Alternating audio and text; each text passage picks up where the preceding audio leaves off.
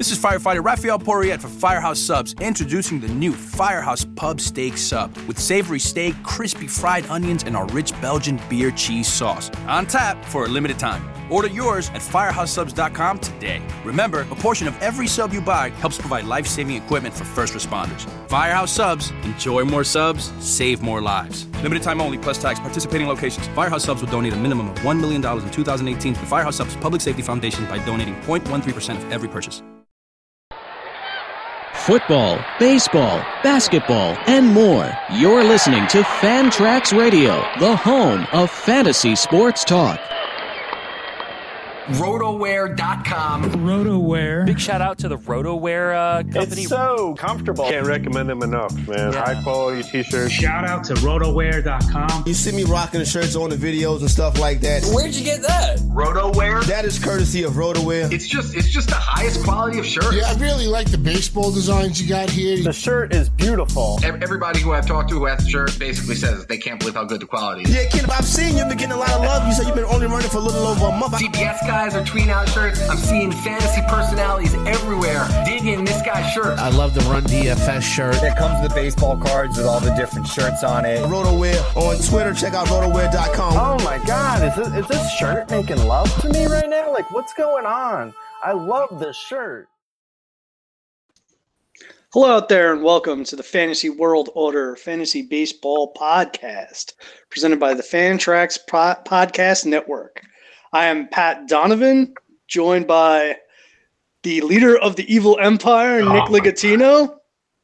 Guys, it is officially fantasy baseball draft week. I'm excited. No, St. Patrick's Day week. Fantasy Baseball Draft Week is next week. All right, whatever. And Joe Saunders. Wow, Pat just poo pooing on on Nick's excitement. Seriously. Yeah, well, I mean, it's definitely not Fantasy Baseball Draft Week. Next week is definitely Fantasy Whatever, people Draft are drafting. No, no. All right, well, come on. Down over. All right. So all right, tonight we've, we're going to review a couple of drafts that we did. Uh, my Great Fantasy Baseball Invitational League, League Seven, and the Battle of the Podcast League, which the FWO podcast did together. But before we do that, we've got quite a bit of news to run through. Uh, the dam finally broke. Everybody signed. Jake Arrieta signs with Philadelphia. What do you think of the fit, and does it move the needle for you? Uh, doesn't really move the needle for me. I'm not a big fan of Arrieta's. Uh, he's on a steady decline since that crazy year and second half that he had in 2015, 2014. Uh, I'm not an Arietta guy. Uh, I don't think that the uh, K upside is what it used to be. And now he's walking more guys. So I'm kind of out. The ADP is just too high. If he was going like 125 ish, which is where I think his value should be, then I'd be in. Put it in terms of starting pitcher. Um, Joe, go first. I'm gonna take a look at my rankings. I have them right here. Uh, so he doesn't really move all that much for me either. Um, I wasn't particularly high on him. Um, I'm still not particularly high on him. The move to Philly probably hurts a little bit. Um, I think the fit's not bad. I mean, it helps the Phillies a lot, but um, yeah, I, I wasn't a huge fan. I'm not gonna own him. I have him in the. By the way, I have him in the between 30 and 35 ish area. Okay, yeah, and you're not moving him. No. Yeah, I'm, I think it's pretty neutral. It's still the NL. The ballpark is worse, but the division is a lot friendlier. Um, and Joe, I agree with you. I actually really like the move for the Phillies. Um, Nola Arrieta at the top of the rotation looks pretty good now, and it moves everybody down a slot. All right, Carlos Gonzalez returns to the Rockies. Is he worth drafting now in 12 team mixed? And which player do you think is most affected? David Dahl, Raimel Tapia, Gerardo Parra, Ian Desmond, Ryan McMahon, all the different types of Rockies? Uh, first off, I made out like a bandit in our deep outfielder draft. I took Cargo in like round 90. uh, yeah, except he still stinks. No, yeah. he doesn't. Uh, so basically, right now, they're all on suicide watch. You, I mean, this is this is a franchise Rocky right here, and he's going to play. He's going to get the playing time. Uh, he wasn't that bad last year as everyone thought. He did hurt people like Pat, who took him in like round one, or wherever you took him. Uh, but you know, I, listen, I, Cargo's going to be productive, and I think that there still is a lot of upside in the power. Last year it was stacked a little bit, but uh, you can't tell me that him hitting 35 home runs is out of the question this year. I have him projected for 27 uh, with good counting stats because he is on the Rockies, good batting average because he always has a good batting average. Um, I, I, I, like the pick a lot here, and you got to be careful with all those guys, especially um, Ian Desmond, who has been terrible in spring training so far, striking out like every at bat. Yeah, yeah fake news about my selection of Cargo, by the way. I didn't take him in round one, but go ahead, Joe. It's it's Ian Desmond and Ryan McMahon probably for me. Um, I think that Tapia's got a skill set to play in the outfield, so he's probably pretty safe. Dahl, we weren't really drafting all that high anyway because of how crowded it is, so he's still kind of a stash. Um, Parra, ugh, I mean, whatever. They're paying him a, a lot, so he still might see some at bats. I think it's McMahon and Desmond um, that that kind of gets squeezed a little bit. Joe, what round is, does Cargo become sexy for you? Are you looking his way? Twelve team mixed. Twelve yeah. team mixed. Cargo. Yeah. Twenty four. What? Really? I'm yeah. looking. His, I'm looking his direction in fifteen. Okay. No wow. All right. So Nick is way high on him. See, like that's my feeling about this. I think someone in every draft room is going to be like Nick Ligatino and say, "I'm going to take the shot on Cargo as a bounce back. I'm going to reach up to make sure I get him. It's Coors. It's Coors. It's Coors. It's Coors." Um, I'm not that person. Uh, I watched Cargo play a lot last year, and I saw a guy that I think is pretty much done. Um, but he is only 32. He absolutely could find it again. It's one year, and it's again, it's in Coors. But I, I wouldn't take him prior to round 20. Wait a second. You watched him last year. Did you watch him in the second half when he batted three? No, you mean September? Yeah, September. No, well, second half. Yeah, but it yes, was September. He September. well, he wasn't that bad in August. He was good in August. Okay, what was his line in August? He hit uh really nice two home runs.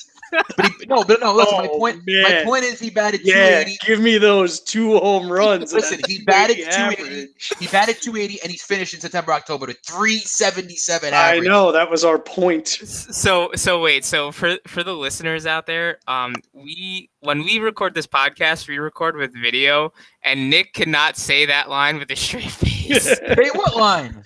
That he had um, a good August. Uh, well, listen, but, but he batted 280. 280 is respectable. It's above league average. The other thing is this. Yeah, listen, I love it when wait, guys hit 280 wait, and two homers in a month. Listen, you know, nothing, nothing gets me hotter. Bottom line, opening day, who's the number three batter on this team? It's Cargo. It's the Rockies. No, that's a yes. fallacy. No, it's no. yes, it is. It's either Cargo Charlie Blackmon or it's Arenado. No, Blackmon is leadoff. Cargo is three. Arenado They've been talking four. about batting Charlie Blackmon third all offseason. And who are they going to put first? DJ LeMahieu? I don't know. I don't know what the hell they're going to do. I don't manage the team. Cargo will be the number three hitter. Mark my words. I'll make. I'll put a bet on that with anybody here. Opening day, Cargo number three. Okay, all right. That's enough about Cargo. All, all right. So listen, as far as the other guys go, I think Dahl and Tapia are the guys that are hurt the most. They're. I think they're ticketed for the minors. I think Parr is the fourth outfielder. I think your outfield alignment opens Desmond, Blackmon, Gonzalez, and I think McMahon is at first. And I think whoever struggles out of the gate is the guy that gets the boot.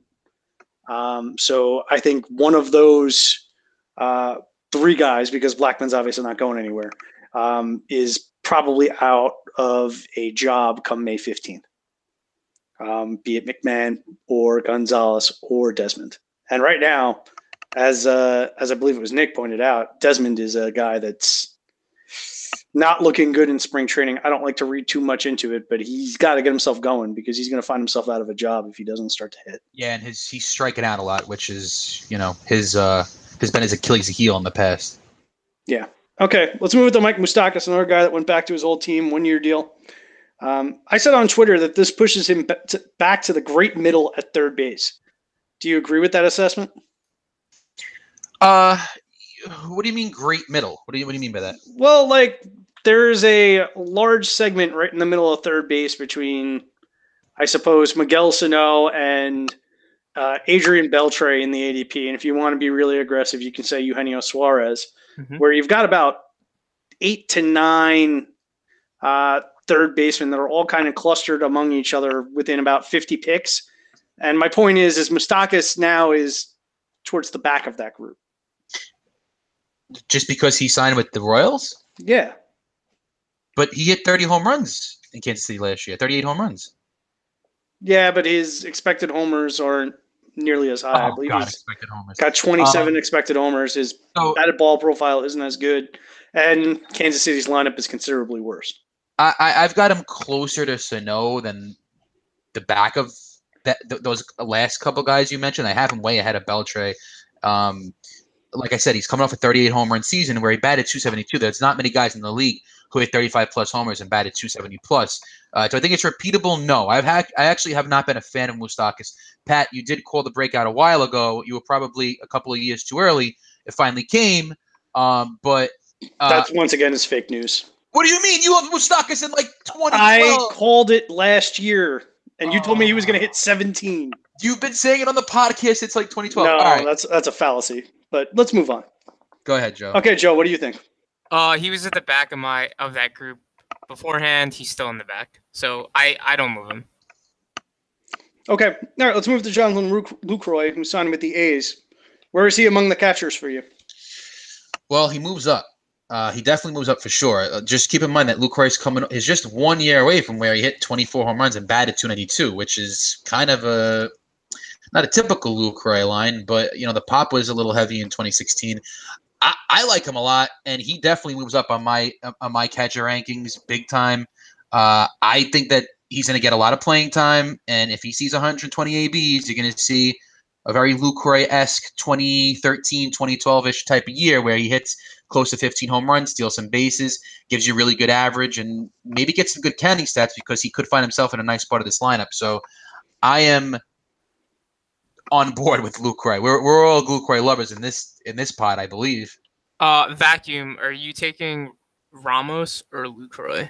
Ooh, Ra- Wilson Ramos. Ramos, because I love Wilson Ramos for days. I knew that one would.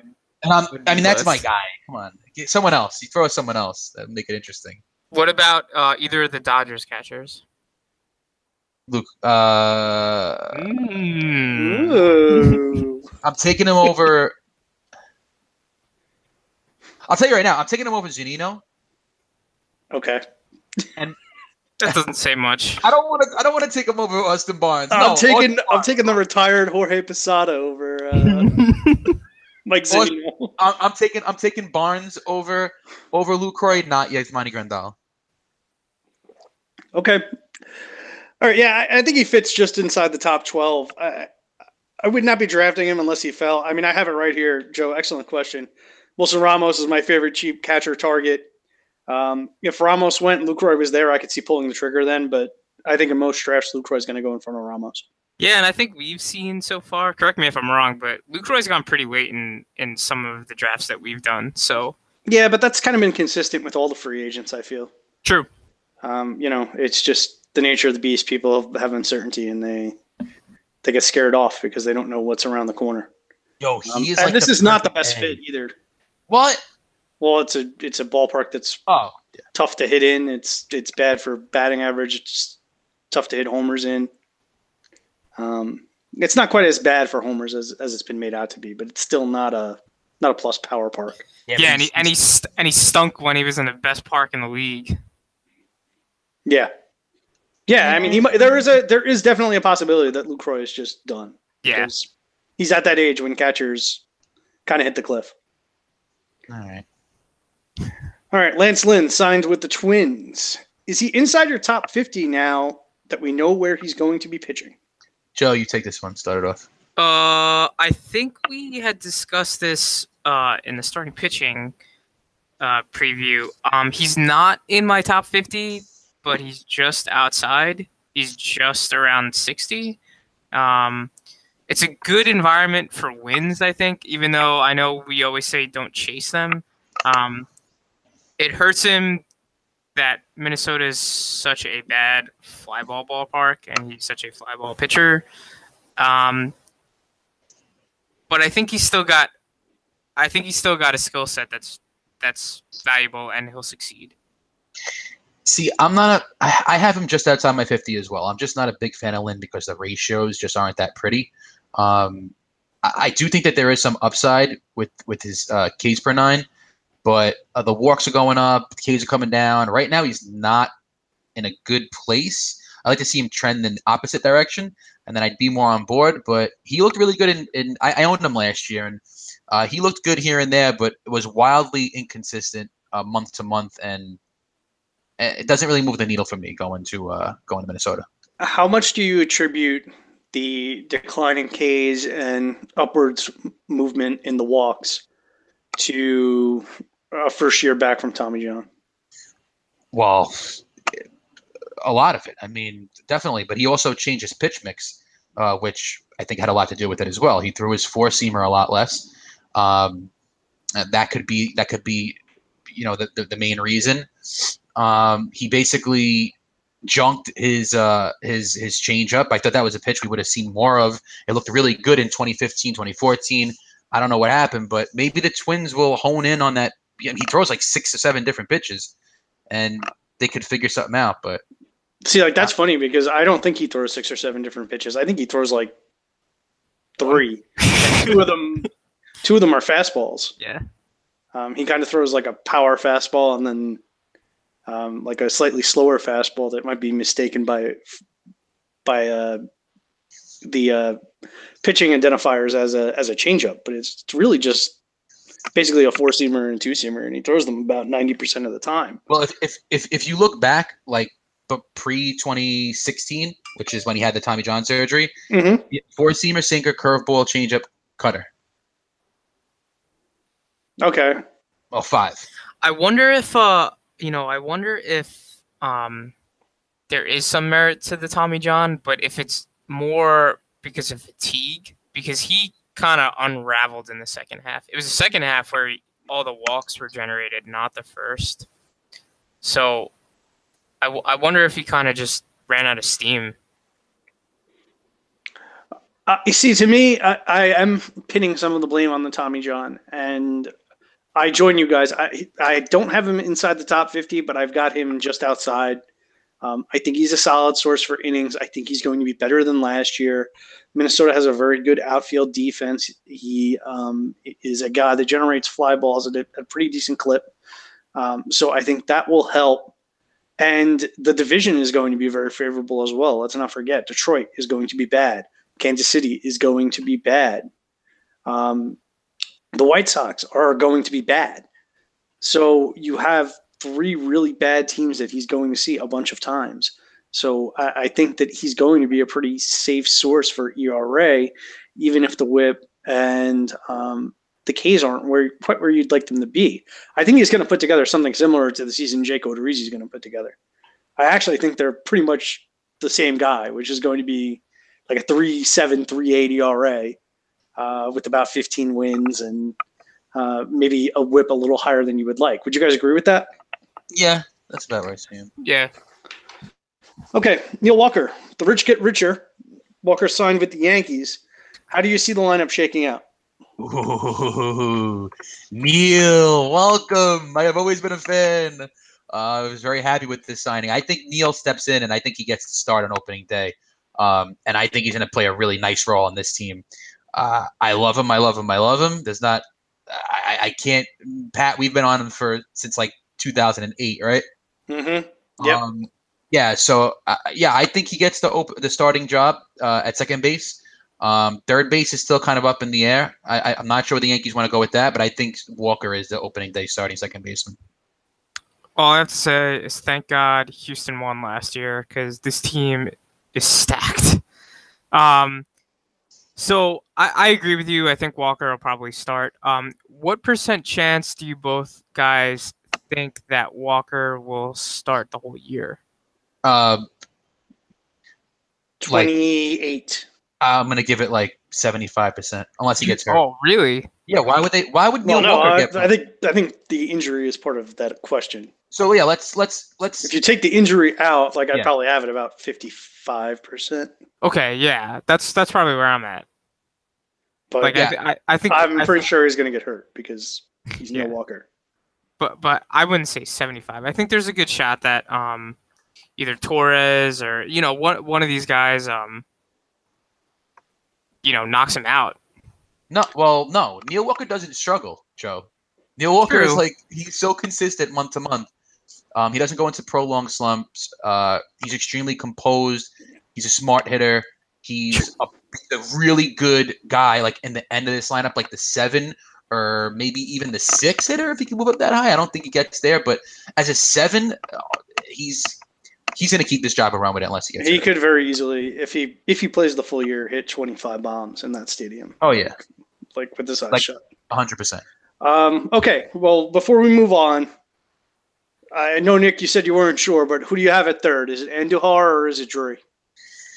Or is Uh, it somebody else? Wild card.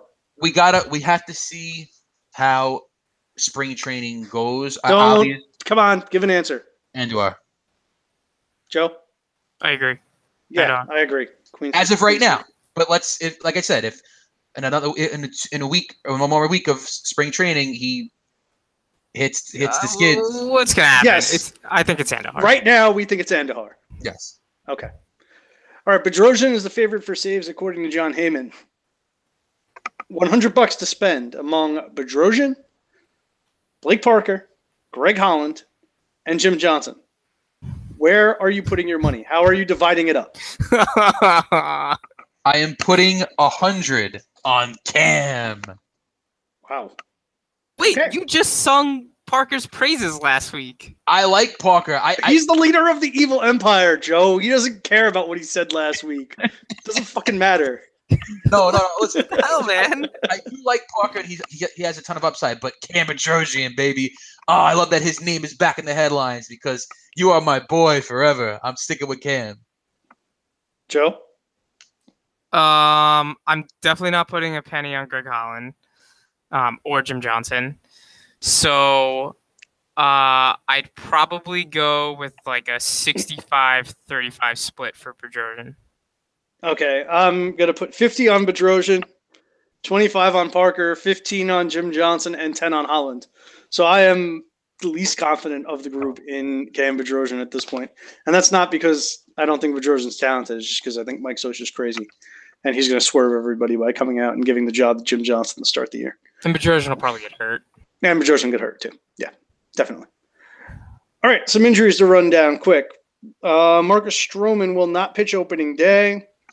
Uh, Luiz Gohara, everyone's favorite sleeping starting pitcher, out until May with an ankle sprain. Nelson Cruz has a calf strain. Apparently, it's not that serious, so he went from being on the DL to being out for a few days. Yoenis Cespedes has a wrist injury. He received a cortisone shot. Uh, they're claiming he's day to day. Uh, Zack Greinke strained his groin. Uh, no word yet on whether or not he will miss any sort of significant time. And with respect to players that have been sent down, we have one note. Willie Calhoun was sent down to a lot of people's surprise. Are you guys still interested in Willie Calhoun as a minor league stash? Yes. Yes. Yes. Okay. All right, let's move to the draft reviews. So first, we're going to do my Great Fantasy Baseball Invitational League. Um, it is League Seven. We will put the link in the show notes for you guys if you want to check out the other teams. Um, with my first pick, I picked tenth. Paul Goldschmidt fell to me. Uh, with the humidor having everyone spooked, I was hoping for a shot at Goldschmidt. Uh, and if he went, I wanted a shot at Betts. Uh, it turned out I got a shot at both of them but I opted for Goldschmidt because I consider them really, really similar. Uh, but would rather have the steals at first base than outfield. So, Nick, you're tasked with it. Are you with me or against me on this pick? Of course, I'm with you. Of course, I'm with you. Uh, how could I be against Paul Goldschmidt? That would be so un-American. He is Captain America. he is everything every baseball player should embody. He is the greatest. Um, I don't care about the humidor. If he loses five home runs, he's still 31 home runs, 18 steals, 300 average with absolutely ridiculous, ridiculous counting stats, Rockies style counting stats. Uh, there's absolutely nothing wrong with this pick. I don't know why he's sliding so far in drafts. These people are nuts for taking some of the people I see going over him. Uh, it's Goldschmidt all day. Love the pick. I don't just Yeah. like it. I I believe that this was the furthest he fell out of the. I, I don't know the exact number of leagues, whether it's 15 or, or 14, um, but th- I believe that this was the minimum or, or or the max pick. This was where he fell the furthest in all the drafts. Um, Joe, is there anything that jumps out as good or bad to you in round one of this particular league? Uh, so Max Scherzer at two is very interesting. Yeah. Um, so Nick, you and I are both on the record of saying that we like Scherzer the best out of all Mhm. the pitchers. Mhm. But man, at number Wow. two, that is expensive. Um, I could see it like six taking him, maybe even five after Altuve, Arenado, Trout, maybe Turner. Um, but before that, I think it's a little too pricey for me. Yeah, definitely. This is this is uh this is a head scratcher. Th- This is a head scratcher. I, I'm not going to sugarcoat it. This is uh, usually a pick like this is usually someone who's either a real big fan of the Nationals or someone who's a real big fan of Max Scherzer. It's odd. You've got Altuve, you've got Arenado. Uh, these are two of the more consistent players in the game. Arenado gives you absolutely elite counting stats, elite pop totals, everything. And although Scherzer is an elite pitcher, like you said the other day, uh, you have to know your room. He took Scherzer. Kershaw didn't go until four picks later. Corey Kluber didn't go, and Chris Sale to the end of the round. Someone made out like a bandit and had Stephen Strasburg all the way wrapped around around pick. Uh, I think it was. I'm looking at 24, 25 ish. So Yeah, but this guy wouldn't have had shots at any of those pitchers. it doesn't matter. Like I, I'd rather have. I would have rather have had Arenado and Carrasco over Scherzer and George Springer. Well, No, I agree. With, I agree with you on that. But I'm just saying the pitchers you named were not. Yeah, I mean, he could have had Arenado and Syndergaard because Syndergaard would have slapped back. Yeah, or Madison Bumgarner or Carrasco. Yeah, yeah. I mean, it's it's definitely a head scratcher. All right, let's move it along to the second round. With my second pick, the sixth pick of the round, 21st overall, I took Gary Sanchez. Uh, coming back for me, the game plan was always Sanchez. I wanted the elite catcher. The rationale is very simple. He is positional scarcity this year. He's the only catcher that can produce elite offensive production. Joe, Mike Podhorzer from Fangraphs, who was in the league, didn't like this pick. What is your take? Yo, we uh we here like Podhorzer, so no beef. Um, so I'm kind of split between the both of you guys. I think uh so Anthony Rizzo went right behind uh Sanchez.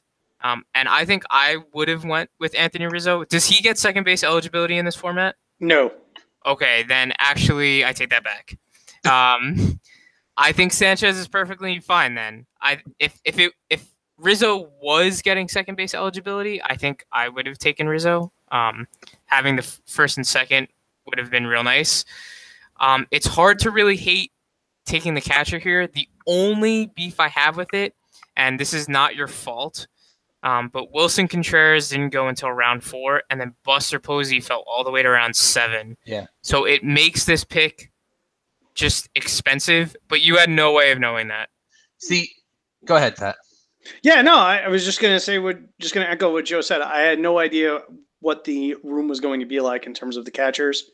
Um, but frankly, I didn't care. Uh, I wanted again. I I feel as though even if Posey's cheap, even if Contreras goes in round four, which I think that was probably about right for where Contreras Contra- goes. yeah, Contreras is right. Um, but you know, I mean, I, I, I still think over those guys and over everybody else, I felt as though I uh, Sanchez gave me such an advantage in this format, and even in a single catcher format, he is he is a, a distinguishing factor. Um, where there just aren't that many. Yeah, and you know, Joe, I don't think it really matters here. I, I just don't think that it matters that Contreras went that far and Buster Posey went that far because Sanchez is on a tier all by himself on an island. Like he is on an island by himself, and then you drive another 500 miles, and then there's Contreras, and then you drive another, and there's Posey. Um, Sanchez is on the best lineup in baseball. He's in a money spot. What he did last year, 33 home runs, 278. Take those counting stats and add like 10 or 15 more RBIs, and you're looking at possibly one of the best fantasy years for a catcher in the history of baseball coming up for Sanchez. And So- let's not forget, last year he was hurt for three weeks. Yeah. He missed three weeks with an oblique injury, and Yeah. it's an oblique injury. So there is a Yeah. good possibility that he came back and was not as strong as he would have been otherwise.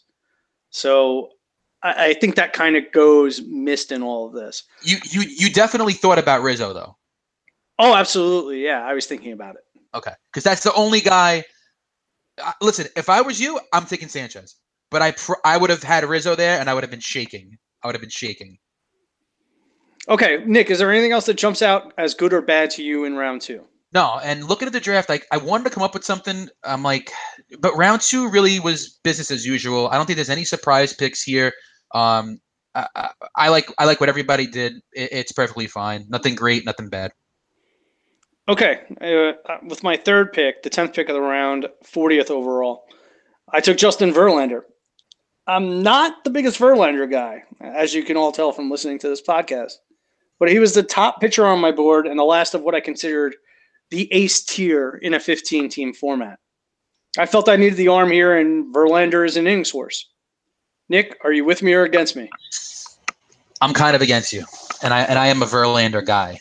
Really? Um, yeah, I'm kind of against it, and I'm a Verlander guy. I, I first of all, I would rather have Chris Archer in a vacuum. Number one, I do like Chris Archer straight up better than Verlander this year. Um, there's a couple of reasons why.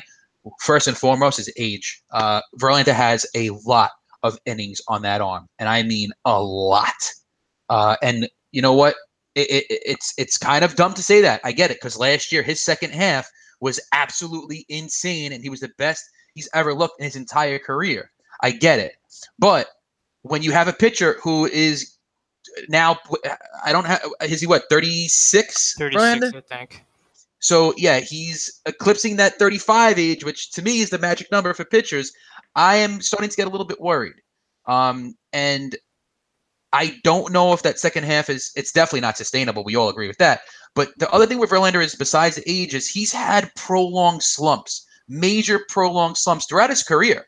He's had really, really, really good years, and then some years where he was good, real, a really good pitcher, and it's kind of gone up and down. Last year in the first half, he was bad.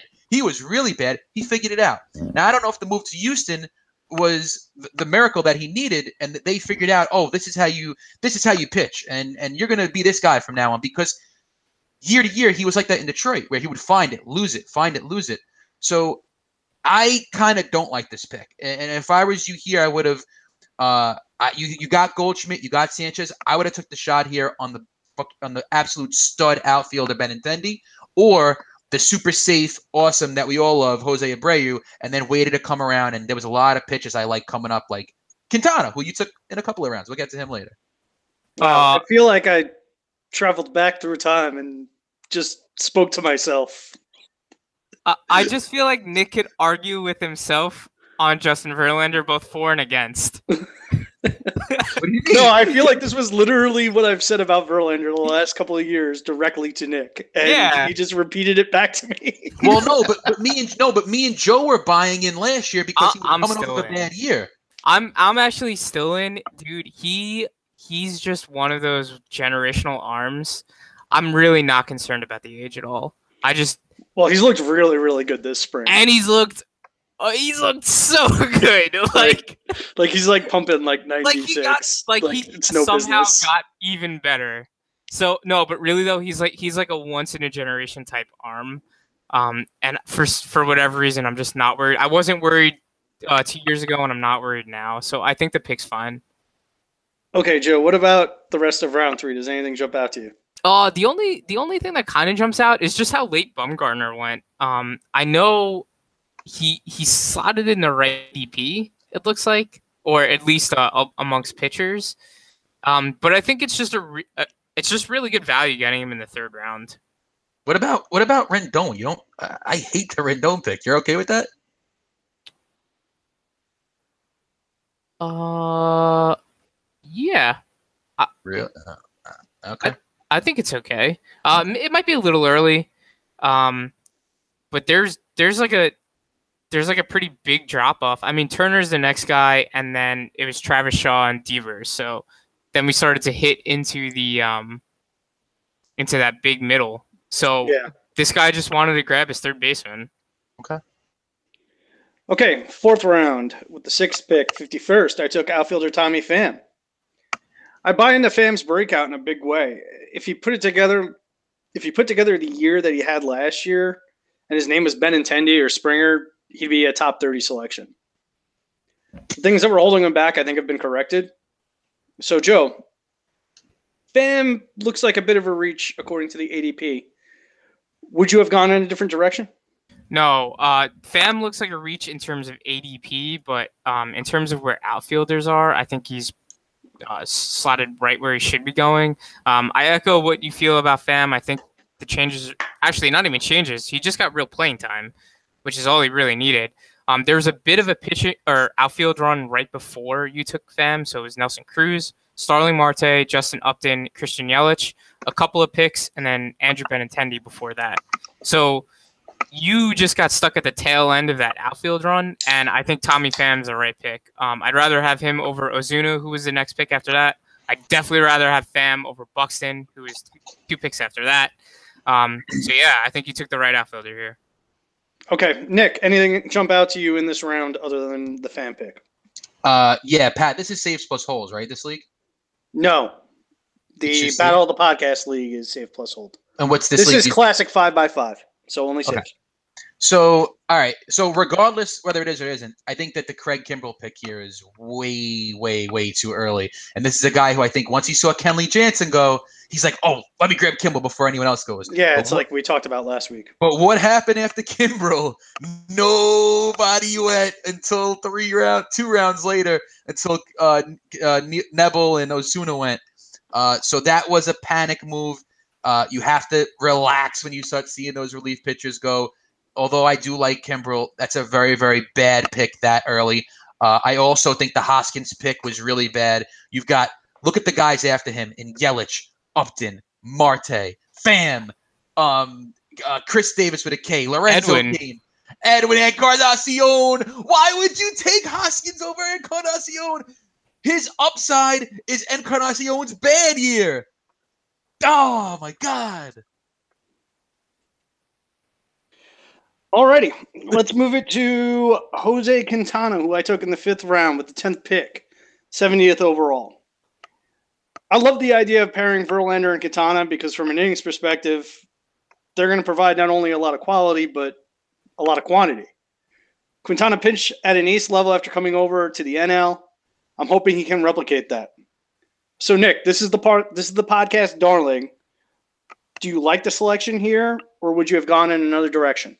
Yeah, no, I love the pick here. I- I'm not going to argue this one at all. We're- huge Quintana guys. Um, as I said last year, pre-pod, Quintana will get his first 200 strikeout year, and what did he do? He delivered. Ah, I love both both predictions when they come true.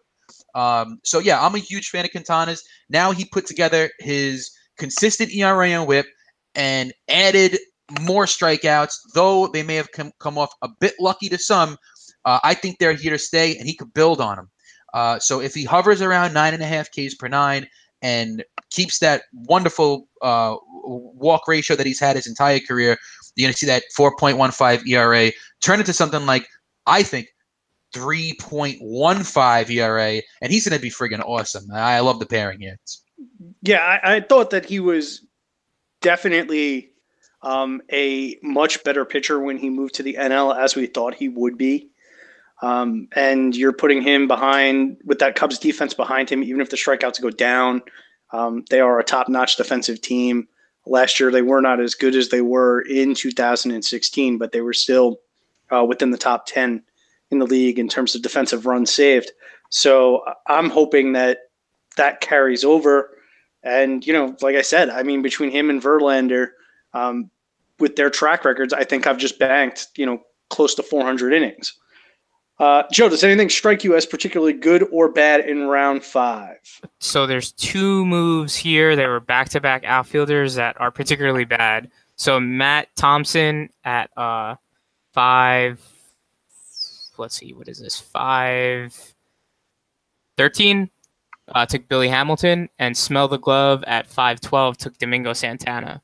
So uh, Billy Hamilton, um, we've discussed a bunch about roster construction and such. Um, Billy Hamilton with Trea Turner is pretty awful. Um, you are this is Roto, correct? Yes. Yeah, this is this is a real bad choice. Um, you're you're pretty much already in a good spot with Turner. Now you've definitely solidified first place. Probably it's stolen bases, but any excess stolen bases do you no good. Um, and Domingo Santana. Well, let me let me just chime in here because you've got to keep in mind that this is a league within a, a larger umbrella of leagues. So while it might not do him any good in terms of his result in this league, it could lead to a better point total in terms of the overall. So That's I mean, he could he could pick up more points across you know the 195 or so um, entries in terms of that. So that I think makes this a little bit different. That's that's valid. I still don't care for the pick. Um, and then so Domingo Santana, uh, this is a real head scratcher. Um, I don't know if if uh, Smell the Glove forgot about Ozuna and Yelich, or if this was an auto pick. Honestly, it could have been an auto pick. Um, this I don't just, think it was an auto pick. This is just not a good pick at all for someone that doesn't have a, a starting gig. Alrighty, let's move it to my sixth pick, 6.6, 81st overall. I selected Yoenis Cespedes.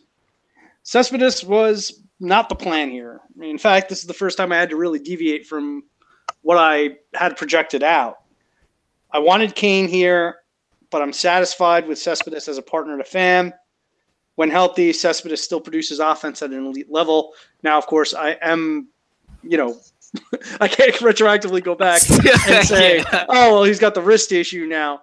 Um, but I will say, as I read more today, um, I became less uh, concerned about the wrist issue.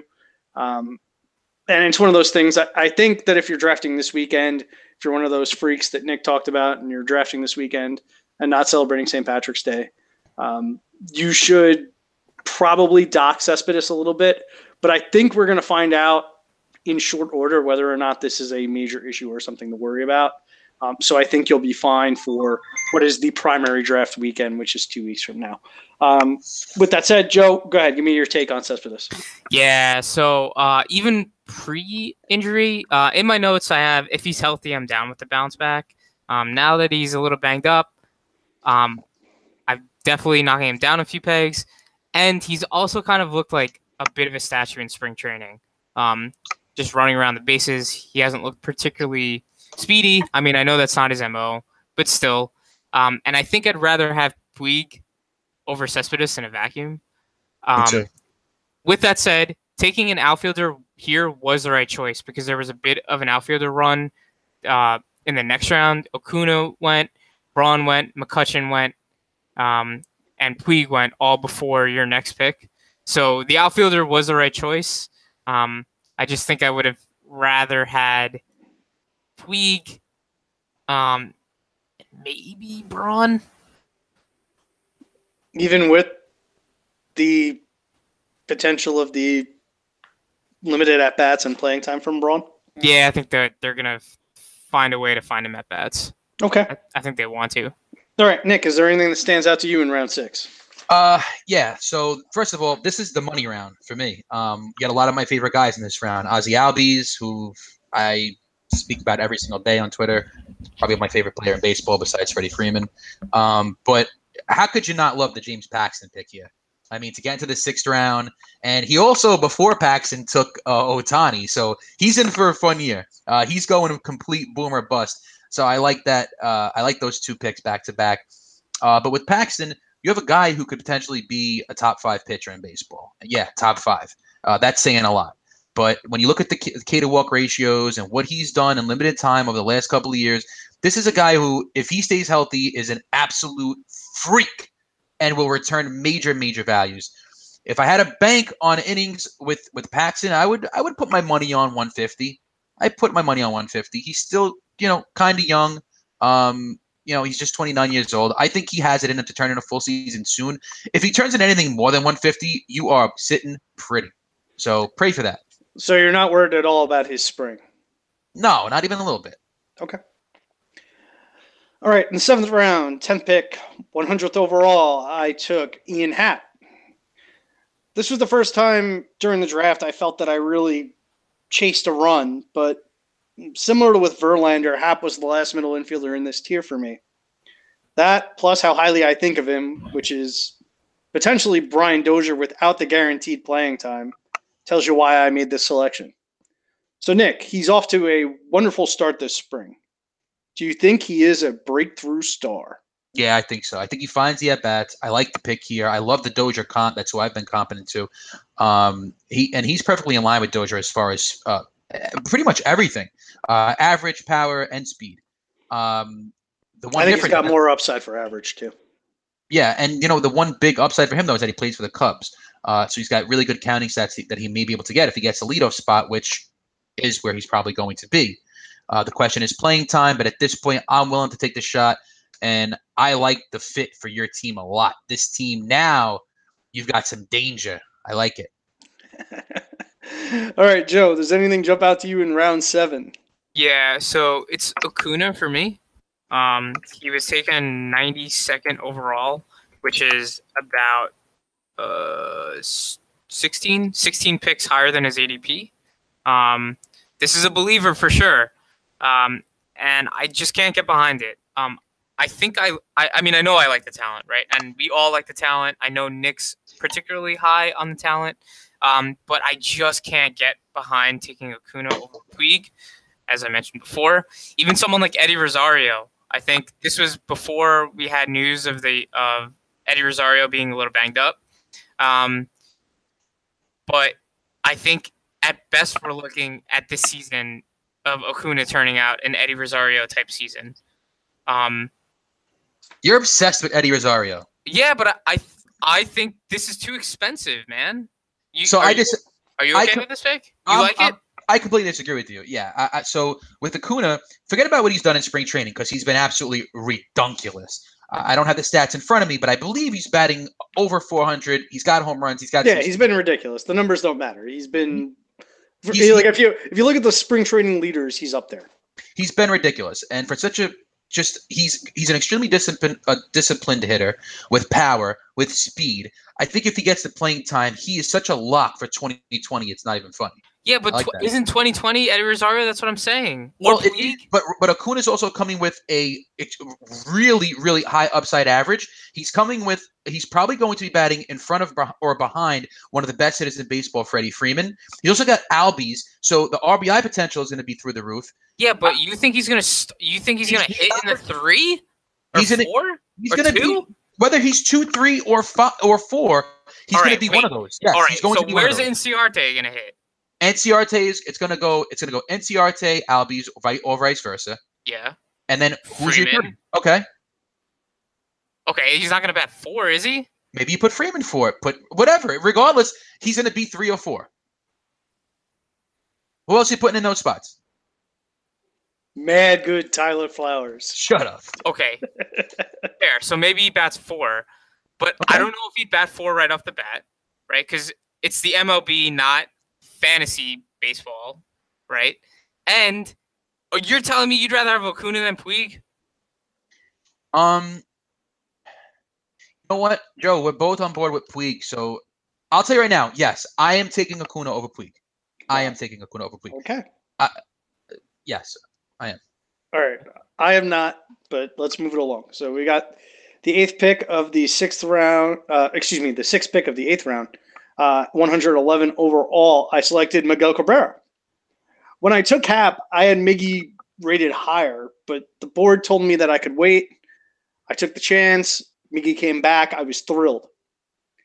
I'm obviously on board with drafting one of the best hitters of this generation outside the top 100. As I've been expressing this entire offseason, I will take him all day at that price. Joe, you were against this pick in the end of round six in the battle of the podcast league which we're going to discuss later. What do you think about Miggy here? Yeah, this is uh, much easier to swallow. Um, I still don't particularly like Miguel Cabrera.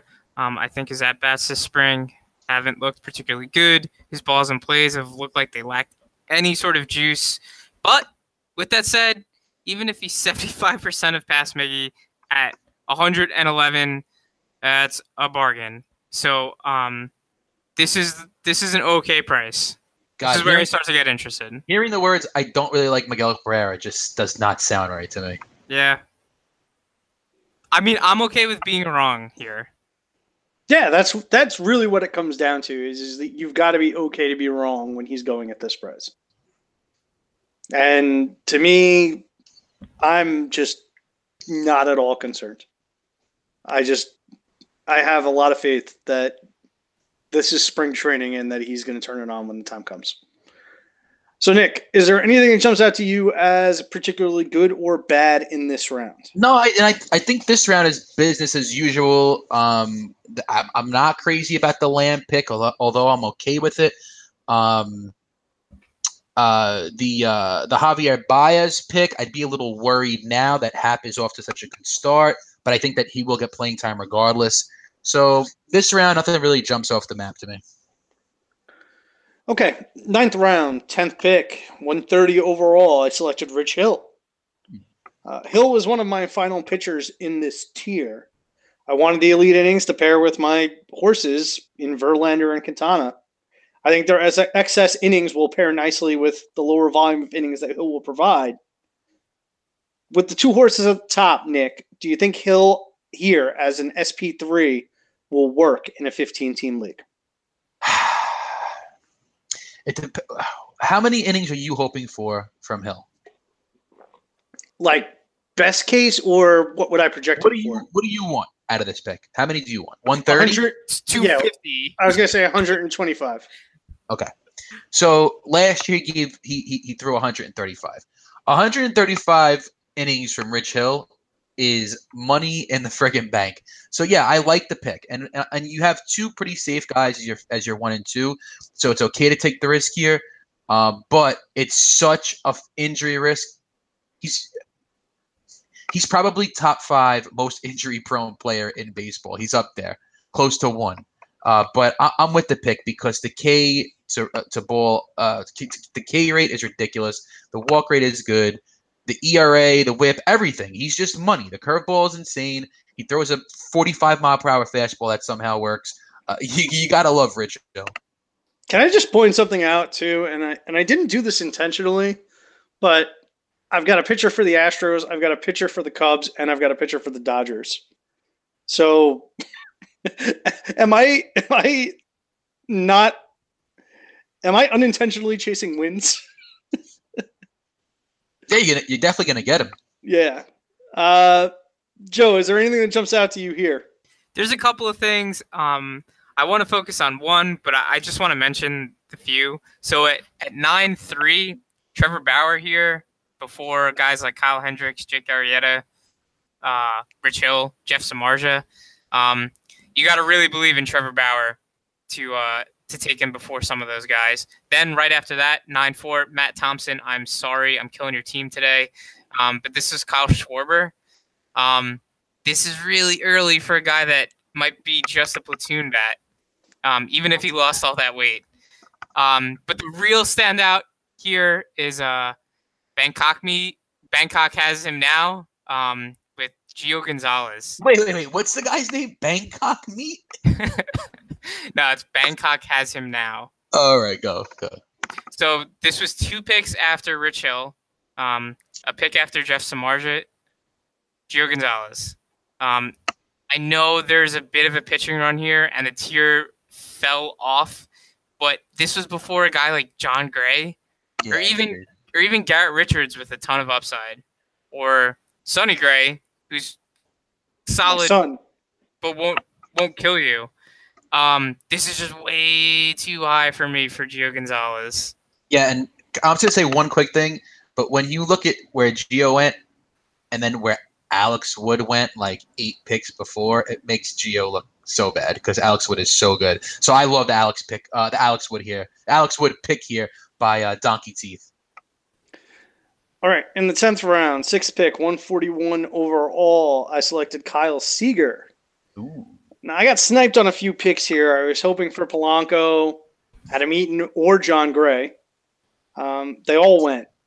Um, so in a few other drafts I've done, I found myself short at third base, and with Seager staring me in the face as one of the last two that I actually liked, I decided to pull the trigger here and bank some numbers.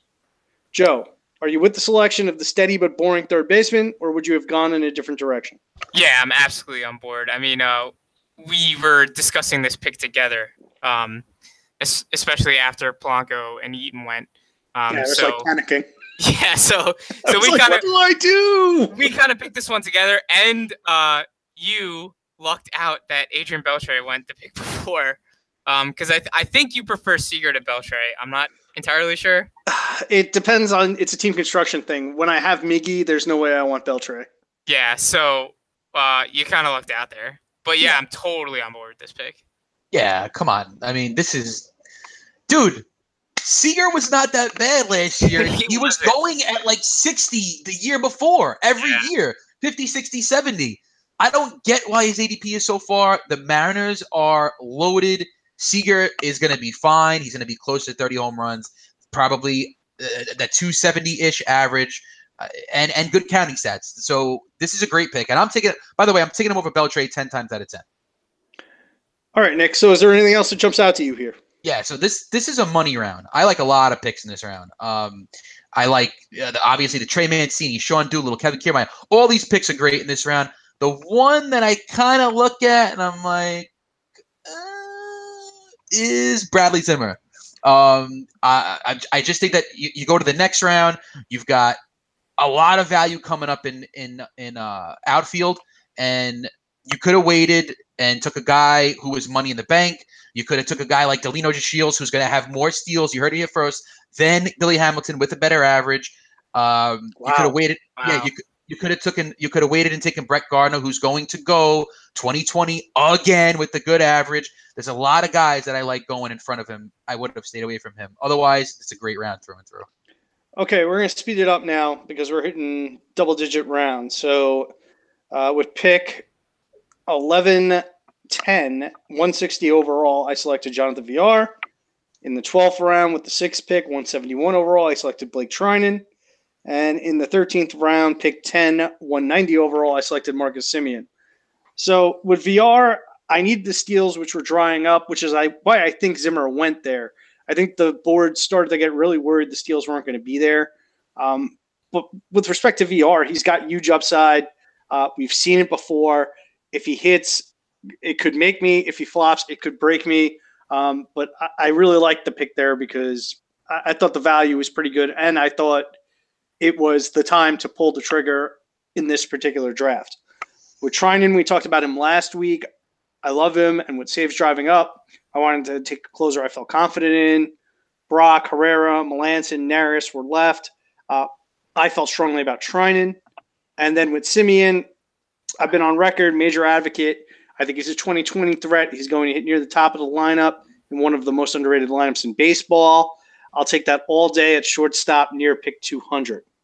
So, Nick, what is your favorite pick among these three, and which one could you do without? So I don't have a problem with any of the three, really, honestly. But I definitely like Villar the best. He's coming off a year he went at 1962, 19 home runs, 62 stolen bases, and 1962, good year. Yeah, no, he, he went back to 1962. No, seriously, the guy was absolutely ridiculous in 2016.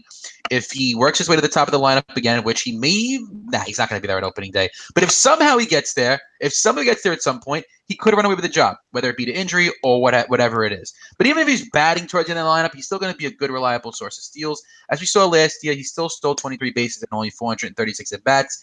Um, with a miserable OBP compared to what he did in 2016. Uh, I like him. I like the upside. If I had to pick someone I like the least out of the group is Blake Treinen, just because he doesn't have the track record as a closer. I don't trust him. I would have rather probably have taken the shot on Melancon. I think he's going to get more opportunities, and he's got the track record. Otherwise, I'm fine with all three picks. I was surprised you went. I was surprised you highlighted Melancon and didn't highlight Neris. Oh no, no, uh, I I didn't even notice that you took him over Neris. I'm not even going to get started. You're crazy. Okay, move on. All right, Joe, give me the best picks in rounds 11 through 13. Okay, so if anyone listens to the first base podcast, they know where I'd be going with 11 in, in round 11. So this was uh, Keaton at 11.6, Carlos Santana in Philadelphia.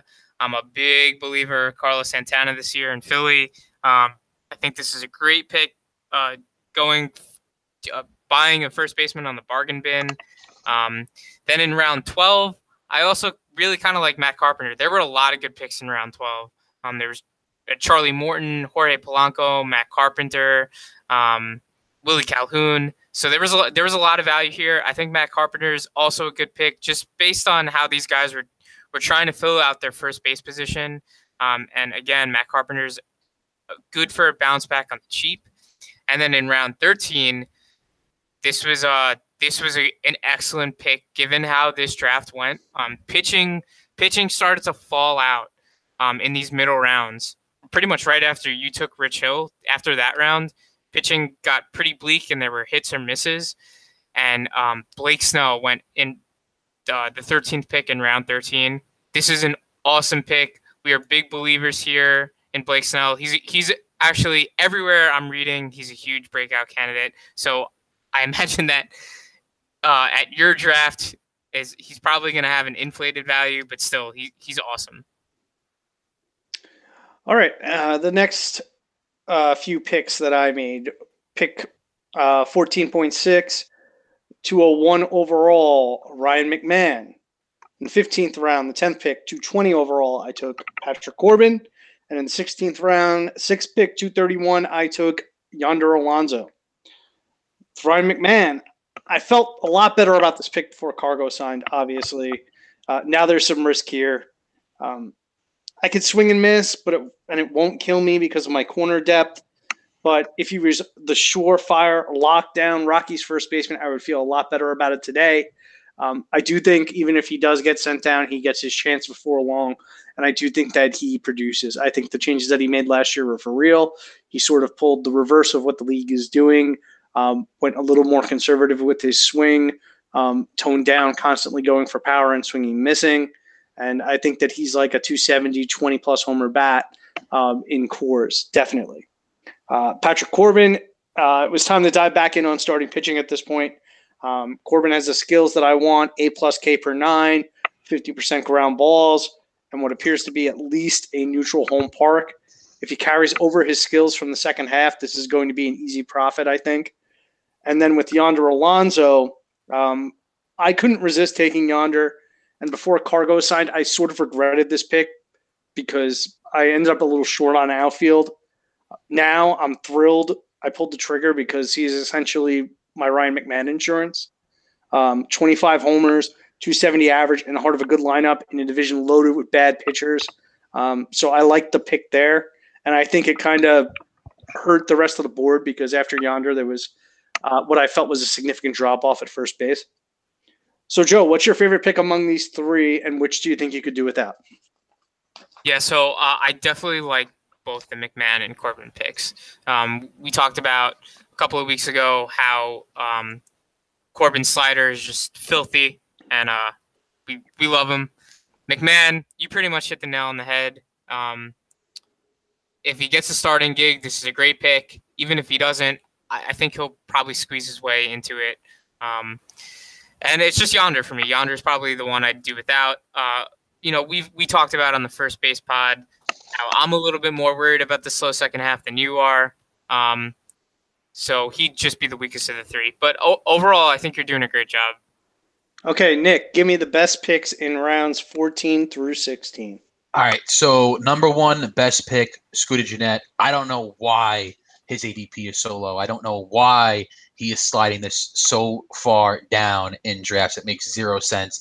Uh, the kid is going to be a stud. You're looking at 20 plus home runs again with a really solid average. And I think he's going to get some good counting stats this year. A lot of runs scored. I like it a lot. Eric Thames here. Sexy. Sexy. I like it. Um, I just have to say, he has looked so bad in spring training. It's a little scary. And we don't want to. I don't like to harp on spring training that much. There are certain things I look at. Obviously, Miguel Cabrera's pop is you look at certain things about a player. Thames just looks lost right now, and he looked lost for a lot of last year. So I am a little bit worried. Another pick I like a lot is Chris Davis. At this point, it's a nice time to take a shot on such a big power hitter. If he comes in and he's healthy this year, and let's just say gets, you know, 500 plus at bats, he's going to get you 30 plus home runs. And if you get lucky, he can maybe give you a 240 ish average if you get lucky. Okay. Uh, 17th round, 10th pick, 250 overall. I selected Cole Calhoun. 18th round, 6th pick, 261 overall. I selected Tanner Roark. And in the 19th round with the 10th pick, I selected Cam Bedrosian. That was pick 280 overall. So Cole Calhoun, as I said, outfield was getting short here. I wanted the bankable stats from Calhoun, the bankable playing time. Good for 20 ish home runs, 265 with full time playing time and a good lineup. Um, and uh, I'm optimistic the power could tick up closer to mid 20s because of the change to the fences. Um, so I think the homer upside is closer to 25 than 20. Uh, Roark, uh, we've spoken about him. I'm a huge Roark guy. I believe in his second half changes, and I think that he's due for a good um, amount of luck change uh, based upon his contact management skills. He's another guy also bankable innings, giving me four relatively safe inning sources to go with the 120 or 130 from Rich Hill. And then Cam Bedrosian, this is looking like a great pick considering Heyman's report. Uh, Bedrosian probably has the best pure stuff in that pen. Health will always be a question, but if I can get 20, 25 saves with the lead ratios to boot at this price, I'll be thrilled. So, Nick, what's your favorite pick of the three, and which do you think you could do without? So, I'm going to be honest with you. I could kind of do without Cole Calhoun and Tanner Roark. I'm not a fan of both. And before I go into, I do like Cam Bedrosian. We spoke about that before. But wouldn't you have rather had uh, Randall Grichuk and Jordan Montgomery instead? No, because Grichuk is in a crowded outfield where he could get off to a slow start and lose playing time. But J-Mont? And Jordan Montgomery is also the fifth starter on the Yankees and could very easily lose his job after a month. Well, at this um, point, and again, I'm at, I'm in I'm looking at a 15 team league where replacement level is going to be a little bit lower. Um, so I was opting for safety and playing time, considering my team construction, as opposed to upside. Yeah, I, I still think at this at this point, uh, it's worth the risk with a guy like Montgomery. I just see major upside with him. I think it could be a huge return in value. Whereas Tanner Roark, we kind of know the history, we know the pedigree, we know he is what he is at this point. Uh, so I would have definitely taken Montgomery way, way, way, way, way over. And I would have even taken J.A. Happ over Roark as well. Um, I don't know if at this point you said, ah, let me wait on Happ, but I think Happ is even more safe than Roark and is just flat out a better pitcher. Um, and he went two rounds later. So I just don't see the value in Roark. Uh, as far as Cole Calhoun, uh, Cole Calhoun goes, it's another interesting pick here because I feel like you're a Shin-Soo Choo guy, and I'm not sure why you went and went with Choo over Calhoun. Again, it comes down to safety. Um, I was worried about Choo's injury history. Um, I was worried about his historical struggles against lefties. Um, Calhoun is going to play every day, and he's going to get me the volume, and then I felt like I needed the volume. Yeah. This is only my third outfielder, so with that, and this is a five outfielder league where you start five. So I felt like I needed to secure playing time as opposed to um, necessarily going for the player that I like the best on a day to day basis. Okay, understood. That's fine. Okay, Joe, give me the best picks uh, in round 17 through 19. So Nick already alluded to two of them. Um, so in round 19 or 17, um, Podhorzer took Randall Grichuk. Oh, well, that's actually a great point. Um, I, I, didn't realize that until just now, but I probably would have taken Grichuk, but he was gone. Okay. So I didn't have the opportunity to take Grichuk. Actually, you did. Um, not you did have the opportunity, but you would have because when we were dis- we were discussing this pick, and we both agreed that Grichuk was the pick. Yeah, that's what I'm saying. I'm walking back what I said before. Yeah but I didn't have the opportunity. Correct. To take Correct. Grichuk. Yeah, but Grichuk was the guy that uh, you wanted. Yeah. Okay. So, so Grichuk is definitely the best pick here. Um, we've talked about him before. I I buy the upside. I think he's got big upside in Toronto. Um, I think this is a great pick. In round 18, Nick, you mentioned him before, Jordan Montgomery. I'm with you there. I think the upside's great. I understand, Pat, why you didn't go with these picks, and I actually agree with uh, your ro- current roster construction not going with these picks. But standalone, I think these are great picks, and that was uh, by Greg Sauce in round 18, and then 19. Um, now with the news in LA, I actually think Cam Bedrosian's the best pick because you got the closer, um, but not uh, not tooting the FWO horn. I think uh, Kevin, Kevin Pillar in uh, round 19 again by Podhorzer. Uh, he kind of s- solidifies the Toronto outfield at bats, um, and he gets two good players out of it. Um, they're both good in their own right, and he's getting the at bats for sure. So I think he did a great job there. Yeah, and he's getting sneaky steals too. I mean, like he's looking at two guys that are going to give him double digit, double digit steals in Grichuk and Pillar if they play. All right, uh, with the next few picks in round twenty, I took Dustin Fowler, outfielder, uh, two ninety one overall. Twenty first round, tenth pick, three ten overall. I took Chad Green, relief pitcher. Uh, twenty second round, sixth pick of the round, three twenty one overall. I took Nick's boy Jesse Winker. Uh, 23rd round, 10th pick, 340 overall. I took Nick's other boy, Jack Flaherty, starting pitcher. And 24th round, six pick, 351 overall. I took no one's boy, Devon Travis. so with Dustin Fowler, some power, some speed, decent batting average. Uh, there is speculation that he could hit near the top of the lineup. He reminds me a bit of Brett Gardner without the walks. And again, they've come out and said Oakland has said that Fowler is going to be their starting center fielder. So once again, I felt like it was a good volume play uh, for my outfield, being that this was my fourth outfielder. Um, with Chad Green, I wanted elite relief innings. Um, this was sort of the Rich Hill handcuff.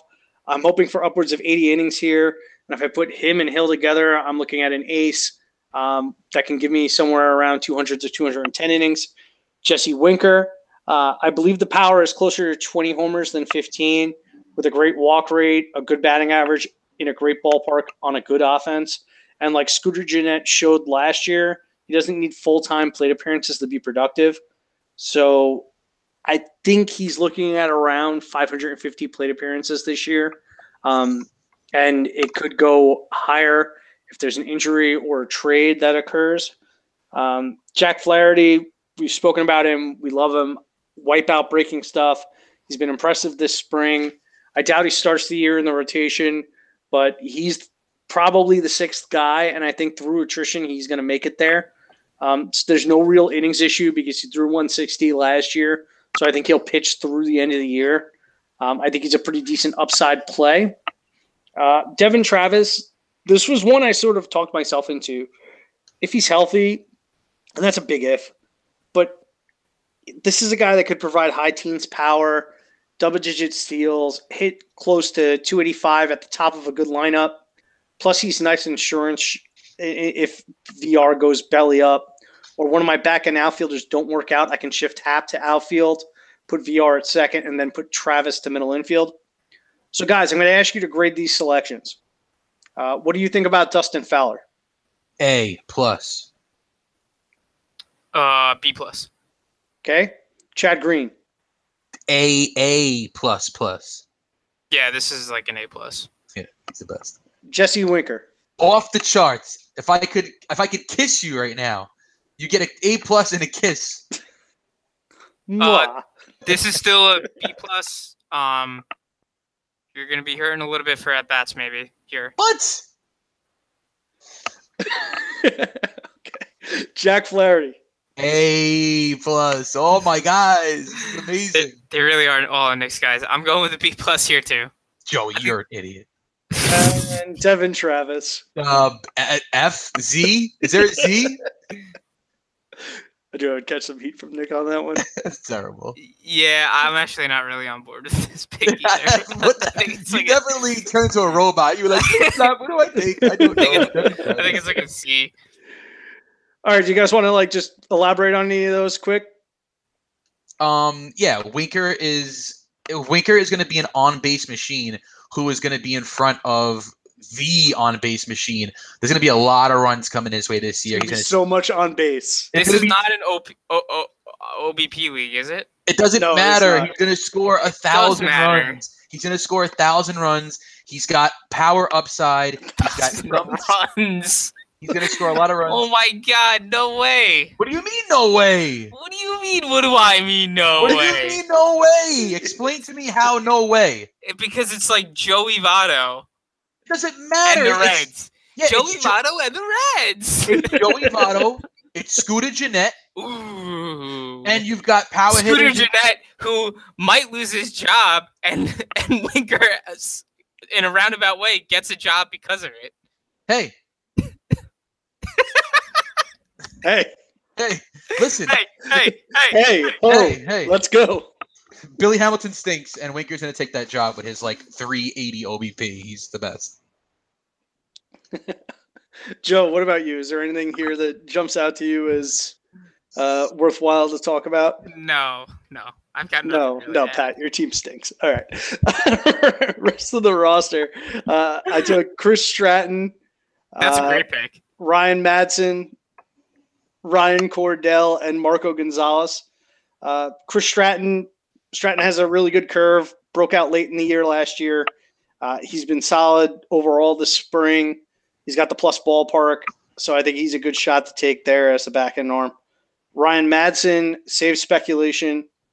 Um, as we mentioned last week, Doolittle is injury prone. Madson will step in, and in the meantime, he should provide some ratio help. I, I project Madson for right around eight to ten saves, which pushes my total close to sixty, with upside for seventy between um, him, Bedrosian, uh, and Treinen. Uh, Ryan Cordell.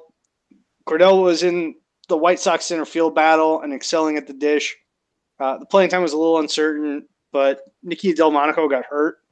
Uh, and now it seems like Cordell's going to get a shot to open the year, definitely. Uh, and even if Delmonico comes back, I still think that Cordell's going to be the guy that's going to get the shot because he's probably got the most upside between him, Adam Engel, and Leury Garcia. Uh, and Marco Gonzalez. Marco Gonzalez made a mechanical change last year, um, gave him a velo boost at the end of the year. According to reports, the velo is kept. That plus an elite change keeps me very interested. And again, he's sort of like Stratton, um, just a shot to take at the back back end of the rotation. So, all right, give me your overall impressions of the team, guy.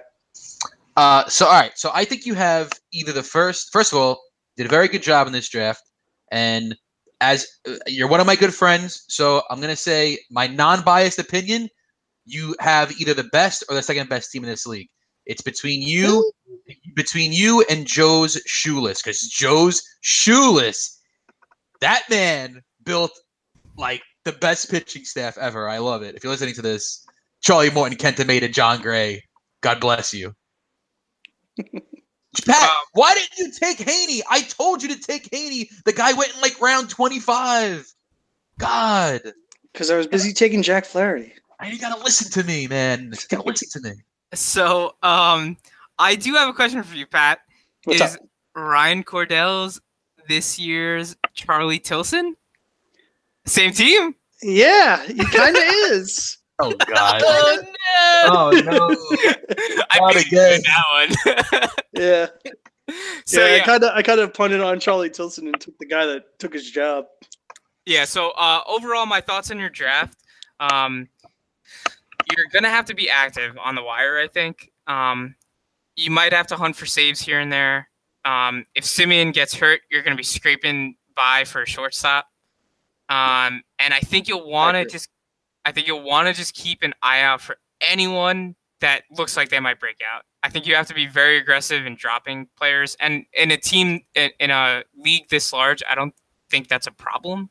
Um, but I think you're just going to have to be fairly active in order to win, and ev- anyone would. Yeah, I, I don't I don't disagree, but I what I where I disagree with you is is I think that I'm okay with where I am on saves as long as Bedrosian starts the year with the job, um, because my game plan is not to try and win saves. My game plan is to be middle of the pack in saves. I don't think I need to be the greatest team ever in the saves category. I just want to finish somewhere in the middle. Um, my issue, I think, is outfield, and yeah, it was deliberate. It was deliberate because I didn't.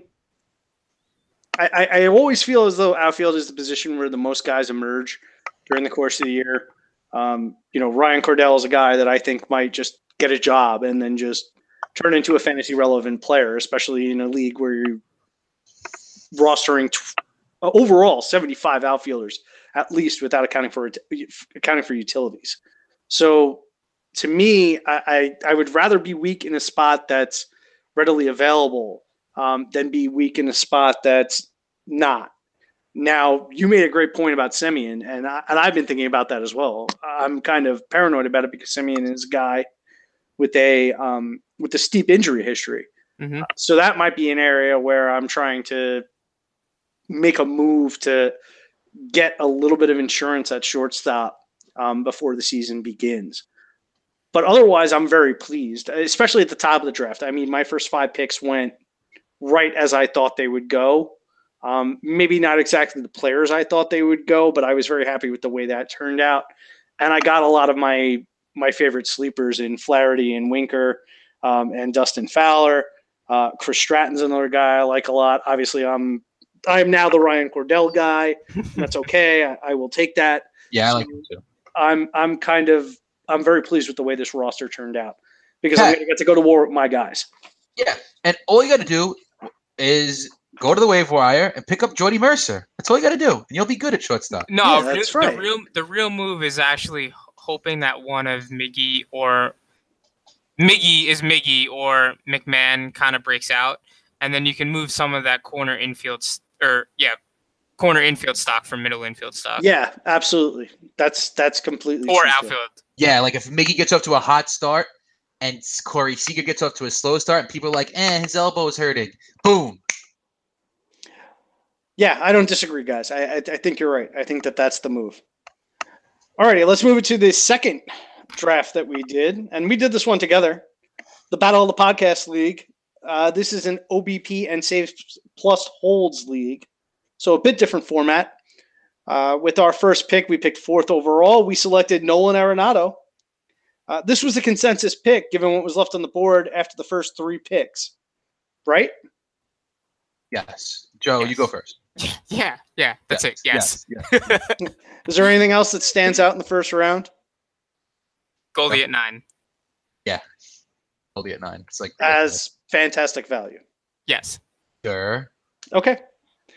All right. So second round, uh, the 12th pick of the second round, 27th overall, we selected Noah Syndergaard. There was some disagreement here. Yes, there was. Nick, you weren't crazy about the selection. No. Tell the not. audience why. Wait, first of all, I'm having a little trouble with my computer. I gotta try to pull this up. Joe, you go first. Uh, I mean, I As, like to, the pick. as to why you were as to why you were with Syndergaard. Yeah, so uh, I'm He's got great hair. I, I'm with Syndergaard here uh, because I, I think we wanted to dip into the starting pitching pool. Um, we didn't want to wait uh, till the next round. We wanted to target a guy like Dozier. Um, you, I think, were pretty adamant about Springer. Was it? Yes, go ahead. Um, go ahead. so yeah, I think you were adamant about Springer, and I I liked the idea of getting the second baseman as opposed to the outfielder. Um, so I was okay with us waiting for Dozier and scooping up the pitcher. Yeah, and, and I kind of think that Dozier's better overall than Springer in a vacuum, all things being equal. Um, so I mean, I was okay with waiting on Dozier. Also, this sorry sorry Pat to interrupt, but this is also an OBP league, so we're not really taking a hit with Dozier in his average. It doesn't hurt us at all. In fact, he's a plus. And with respect to Syndergaard, he's also arguably got the highest upside of any pitcher in the game. So, All right. Nick? So yeah, all right. So I had a couple of problems with taking Syndergaard here, and the reason number one is because you both know my change of strategy this season. It's not just in our league, but it's in general. Uh, I'm kind of sliding away from taking pitchers early, but mostly it's this year. And the reason why it's this year is because you wait until, and I'll give an example. In this league, in round uh, one, two, three. In round five, Quintana went. In round five, Luis Castillo went. James Paxton. Like I'd much rather have Paxton in five than Syndergaard in two. They both present the same amount of injury risk, pretty much. Well, no, Paxton is worse. Uh, I, I went a little too far. Paxton is worse, but as far as upside, don't uh, they're pretty close. Um, do you do you disagree with that, Joe? Yeah. Yeah, I do. No, I I. Well, how do you disagree with that? Okay, ma- Paxton, okay, Paxton's maybe- last year, Maybe- 135 innings, is was better than Syndergaard's, I believe, last year or and the year before. Okay, let me walk that back. Right. Okay. I don't disagree with you. If in somehow on this earth Paxton pitched 200 innings, but I feel very confident that he won't. So you that's feel very confident that Noah Syndergaard's going to pitch 200? I feel a lot more confident that Syndergaard will. Yes. Why? He never has once. Really? I'm pretty sure that he. If I think the most reach he's gone was 160, I believe. No, Oh. that sounds low. If he didn't reach 200 innings um, in 20, see, I have to, I have to All right, recount all right, the he years threw, now. He threw he threw 183 in tw- in 2016. Okay, 2016, and that's not accounting for. Um, well, no, I was going to say the postseason, but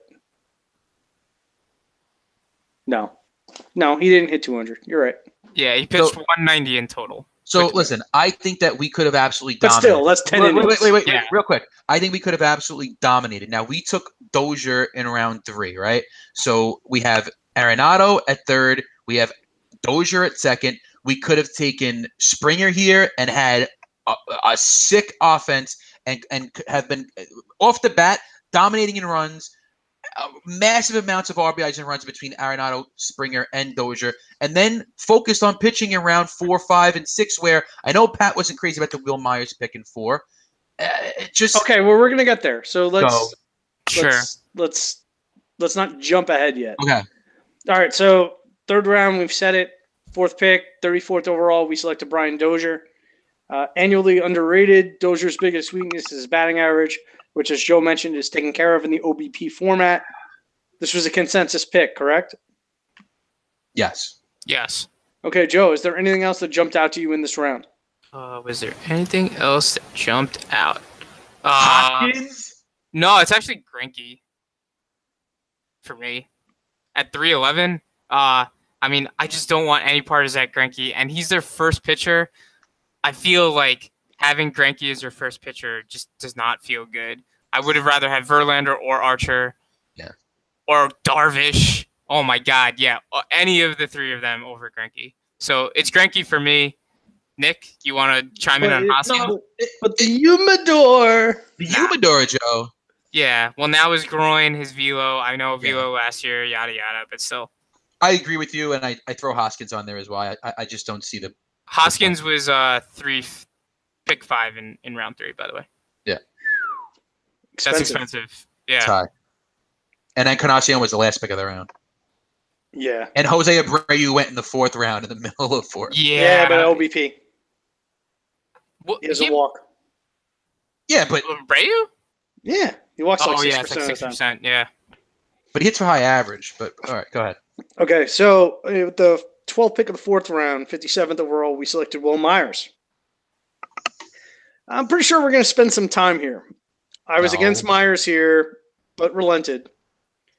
Why did you guys believe he was the right choice for our team here? Ah, well, plain and simple. Uh, what did he go? wh- What was his home run? Uh, uh, stolen base numbers last year, Pat. I think it was 27 24. Is that right? 27 24. No, try 30 20. You know who else went 30 20 last year? Lindor? No. Nope. You know what? I don't have it in front of me, but I'm sure it wasn't a lot of guys. Um, look, I said it last year pre uh preseason, spring training, that this guy is going to go 30-30. I was only off by 10 steals, those measly 10 steals. Uh, but the year before he went 28-28. So you're looking at a guy who went 58-48 over the last two seasons. All right. Now, don't expect the batting average to be anything crazy, but don't expect it to be anything that's through the floor. I think he's a safe bet for 250 plus, and it's going to come with good home runs and good steals. Now they have Hosmer, who gets on base a ton. He might not be the best player. He's not our favorite, but he gets on base a lot, and that's going to boost Myers's putrid last year uh, his RBI totals. Um, the year before, he was 99 94, respectively, runs and RBIs. So I love the pick here. There's not many guys in the league that could do what Wil Myers does. He's an excellent hitter. He walks. Yes, the K rate went up last year. It definitely has room to come down.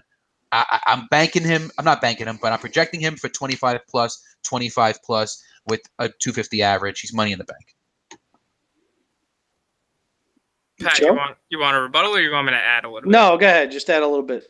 Okay, yeah. So um, I don't like Wil Myers as much as Nick does. Um, the real the real thing for me here is just the tier drop in first baseman after this.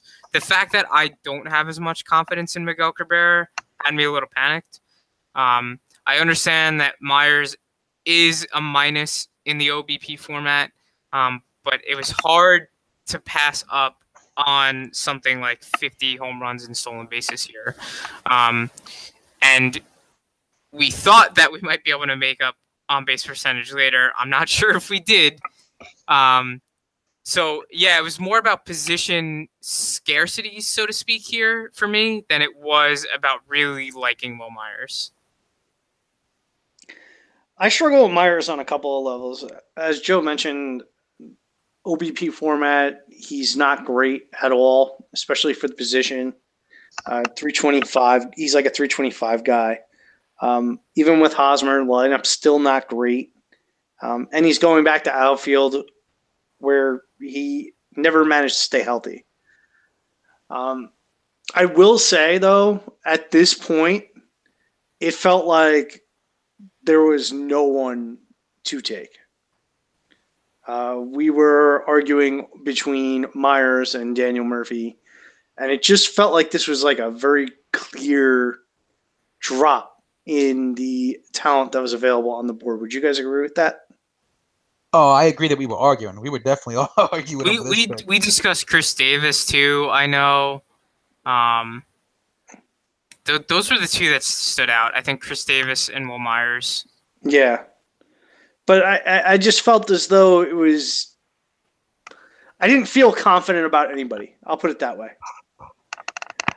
All right, so then we came back around with the fourth pick in the fifth round, 64th overall, Jean Segura. Um, there was some back and forth on this selection as well, but we finally settled on Segura. Is settled the correct word? Well, who first of all, who was on board with Segura and who wasn't? Just refresh my memory. I think all three of us were like kind of on board.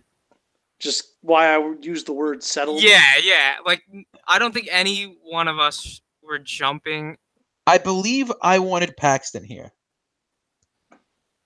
And I yeah, didn't but, want. But I think you were. I'm pretty sure you were like on board with Segura. Well, because the, there was like there was like guys that we were talking about, and the pool that you guys gave to me because I was pretty much off off uh, your guys' path almost every round at this point.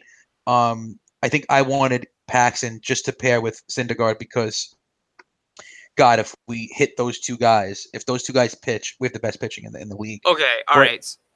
But as, as far as far as as far as Segura goes, it's a super safe pick. It's definitely the end of the tier for shortstops. Yep. Yeah. Um, he's super safe and he's going to be a good source of average. He's batting in a really nice spot. He's going to see good run and RBI totals if he stays healthy with Dee Gordon in front of him and all the rest of the Mariners behind him. Um, so uh, you know, and I haven't projected for 15 home runs, 30 steals, uh, 290 ish average. So it, it, it's fine. It's just not that much of an exciting pick. So I think that's the world settled is is proper at this point. Yeah, I think these these two picks back to back, um, we definitely tried to avoid tier drops um, because the next two shortstops that went was my boy Elvis Andrus and Xander Bogaerts, who I think we all agree we'd much rather have Jean Segura over those two. Much. I like Bogaerts a lot, but go ahead. Oh, okay.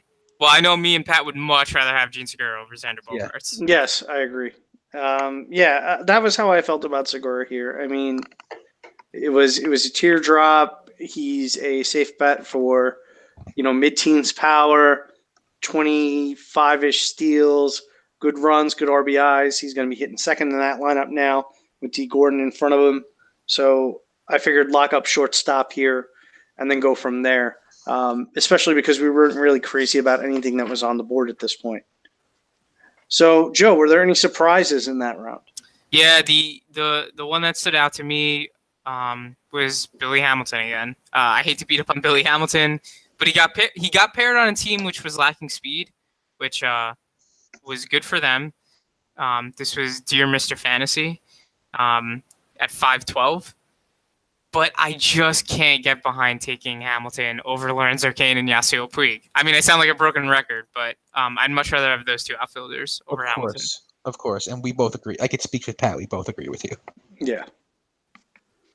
Okay, sixth round, 12th pick, 87th overall. We took Miguel Cabrera. Now, there seems to be a theme here, but we already talked about Cabrera tonight, and I think we know everybody's take. So let's talk about our favorite picks from the round other than this. So my the two that just jump off the page to me are Lorenzo Cain and Joey Gallo. Uh, it I don't I, I'm, it may be a little early for Gallo to some, but I like the pick here. He's a guy who could stand alone as the league's leading uh, home run producer this year. So I'm with the upside there. Um, and I think, like we said, he can maybe get a little lucky in average, and he's going to be absolutely amazing if he reaches like 230 plus in batting average. As far as Lorenzo Cain, he's been absolutely off the charts this spring, if anybody's watched him. And I'm going to tell you the truth right now. I was never a Cain guy. Pat was always the Cain guy. I have completely changed my view on Lorenzo Cain. I am so in on this guy. It is not even funny.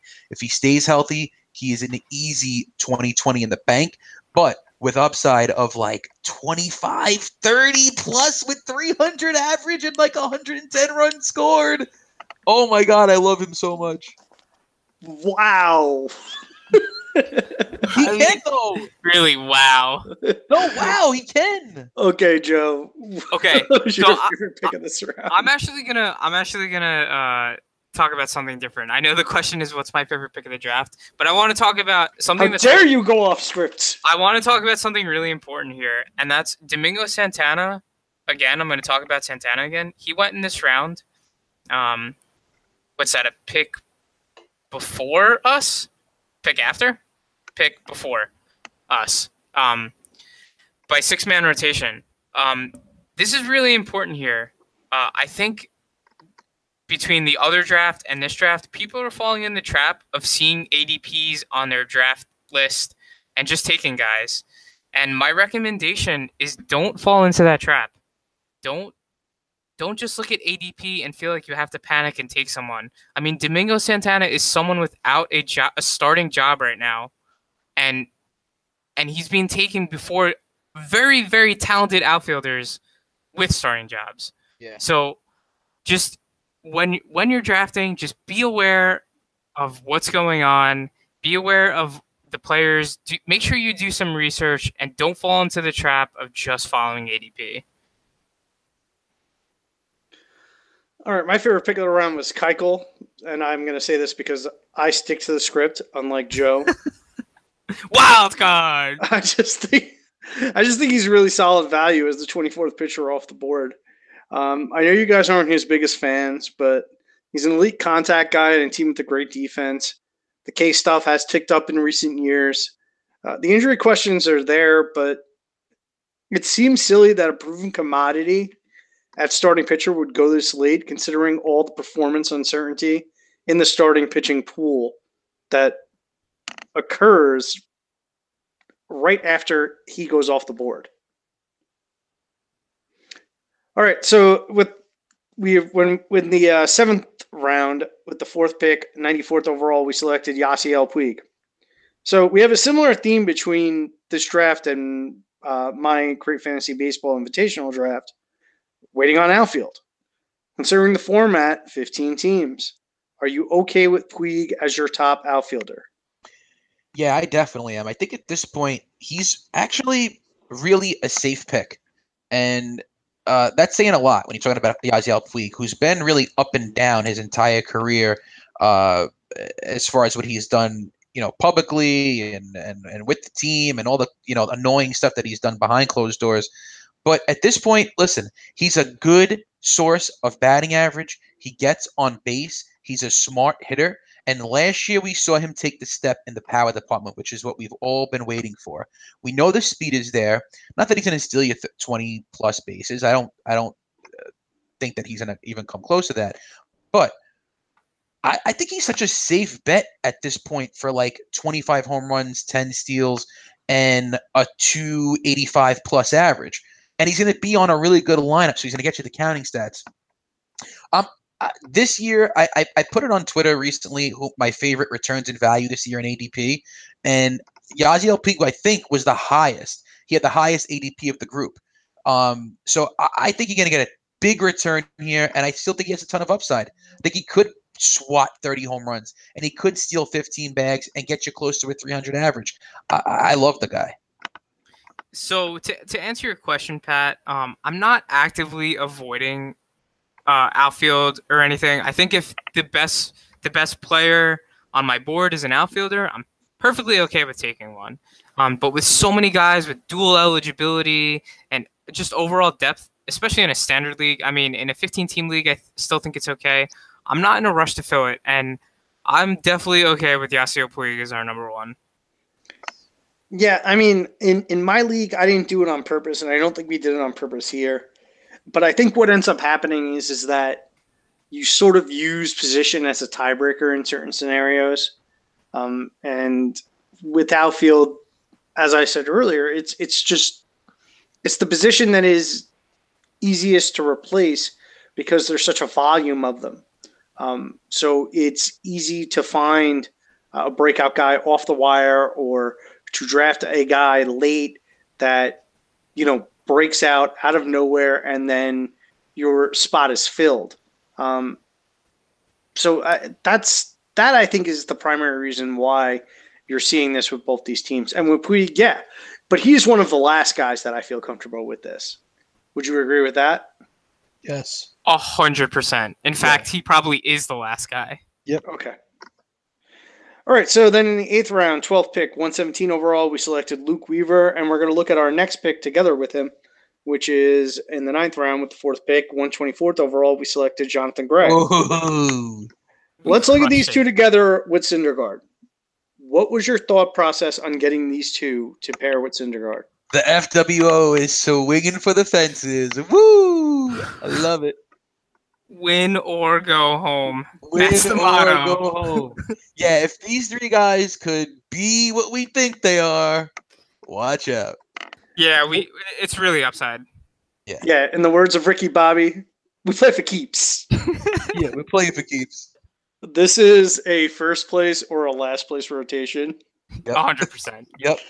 And I think we were all happy to walk away with three guys we all liked, right? Hey, it'll be fun. Regardless, it'll be fun. Yeah, yeah. We and and I think that we might like this rotation a little bit more than most. Would we, would everybody agree with that? Well, yeah, we got you got Syndergaard, I got Weaver, John, uh, Joe, me and Joe got Jon Gray. So, Yeah. Oh, I- I don't like Jon Gray all of a sudden. no, you like Jon Gray too. but I think I think me and Joe are Yeah, we're- a little we're bit really more high. obsessed with Jon Gray. No, but but really, This is um, bullshit. we we got we got all. I mean, I Nick. Even if you don't particularly like Syndergaard, with the pairing of Gray and Weaver, it's Do not hard say I not don't like to like. Syndergaard. I like Syndergaard. Just It's go ahead. it's hard not to like all three of these guys, dude. Between first of all, when once the Miguel Cabrera pick started, we absolutely crushed. let's, just move, let's move on because it's gonna get so good in the next pick. All right, so tenth round, twelfth pick, one forty seven overall. We selected first baseman Josh Bell. Do you guys think Bell is primed for a breakout? And what do you think of pairing a young gun like Bell with Miggy as an insurance policy? Is there a more perfect insurance policy? Oh, thank God we got one.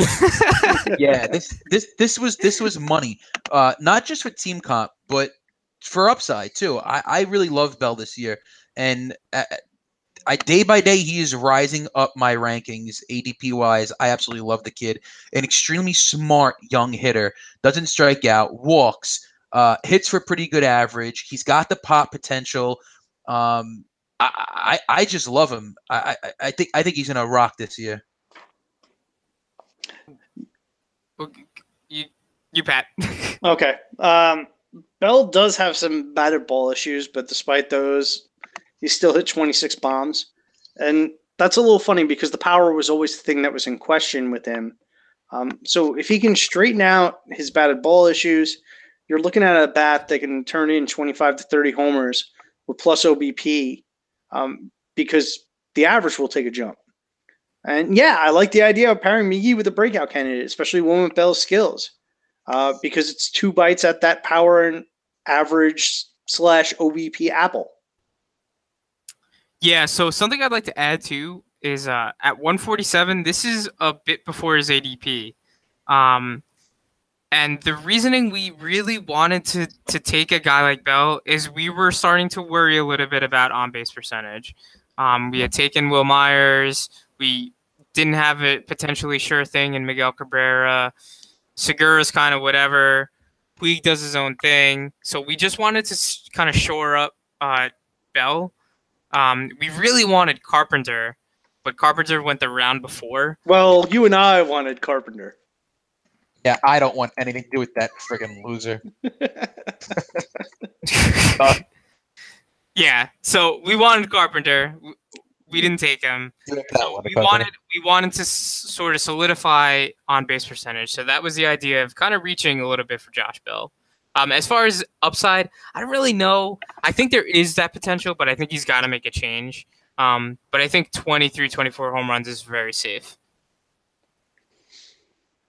Okay, so we're going to look at the next group of pick, picks together. We selected in the 11th round with the fourth pick, 154 overall, Kevin Kiermaier. Then in the 12th round, 12th pick, 177 overall, we selected Danny Duffy. And then 13th round with the fourth pick, 184 overall, we selected Ryan McMahon. So, Joe, tell me your favorite selection among these three. Uh, even with the news, I think it's still McMahon um, because we stuck with a theme here, and that was we are either going to win this league or we're going to lose. Um, this was a home run play here, and this was probably one of the earliest uh, take your guys sort of sort of pick.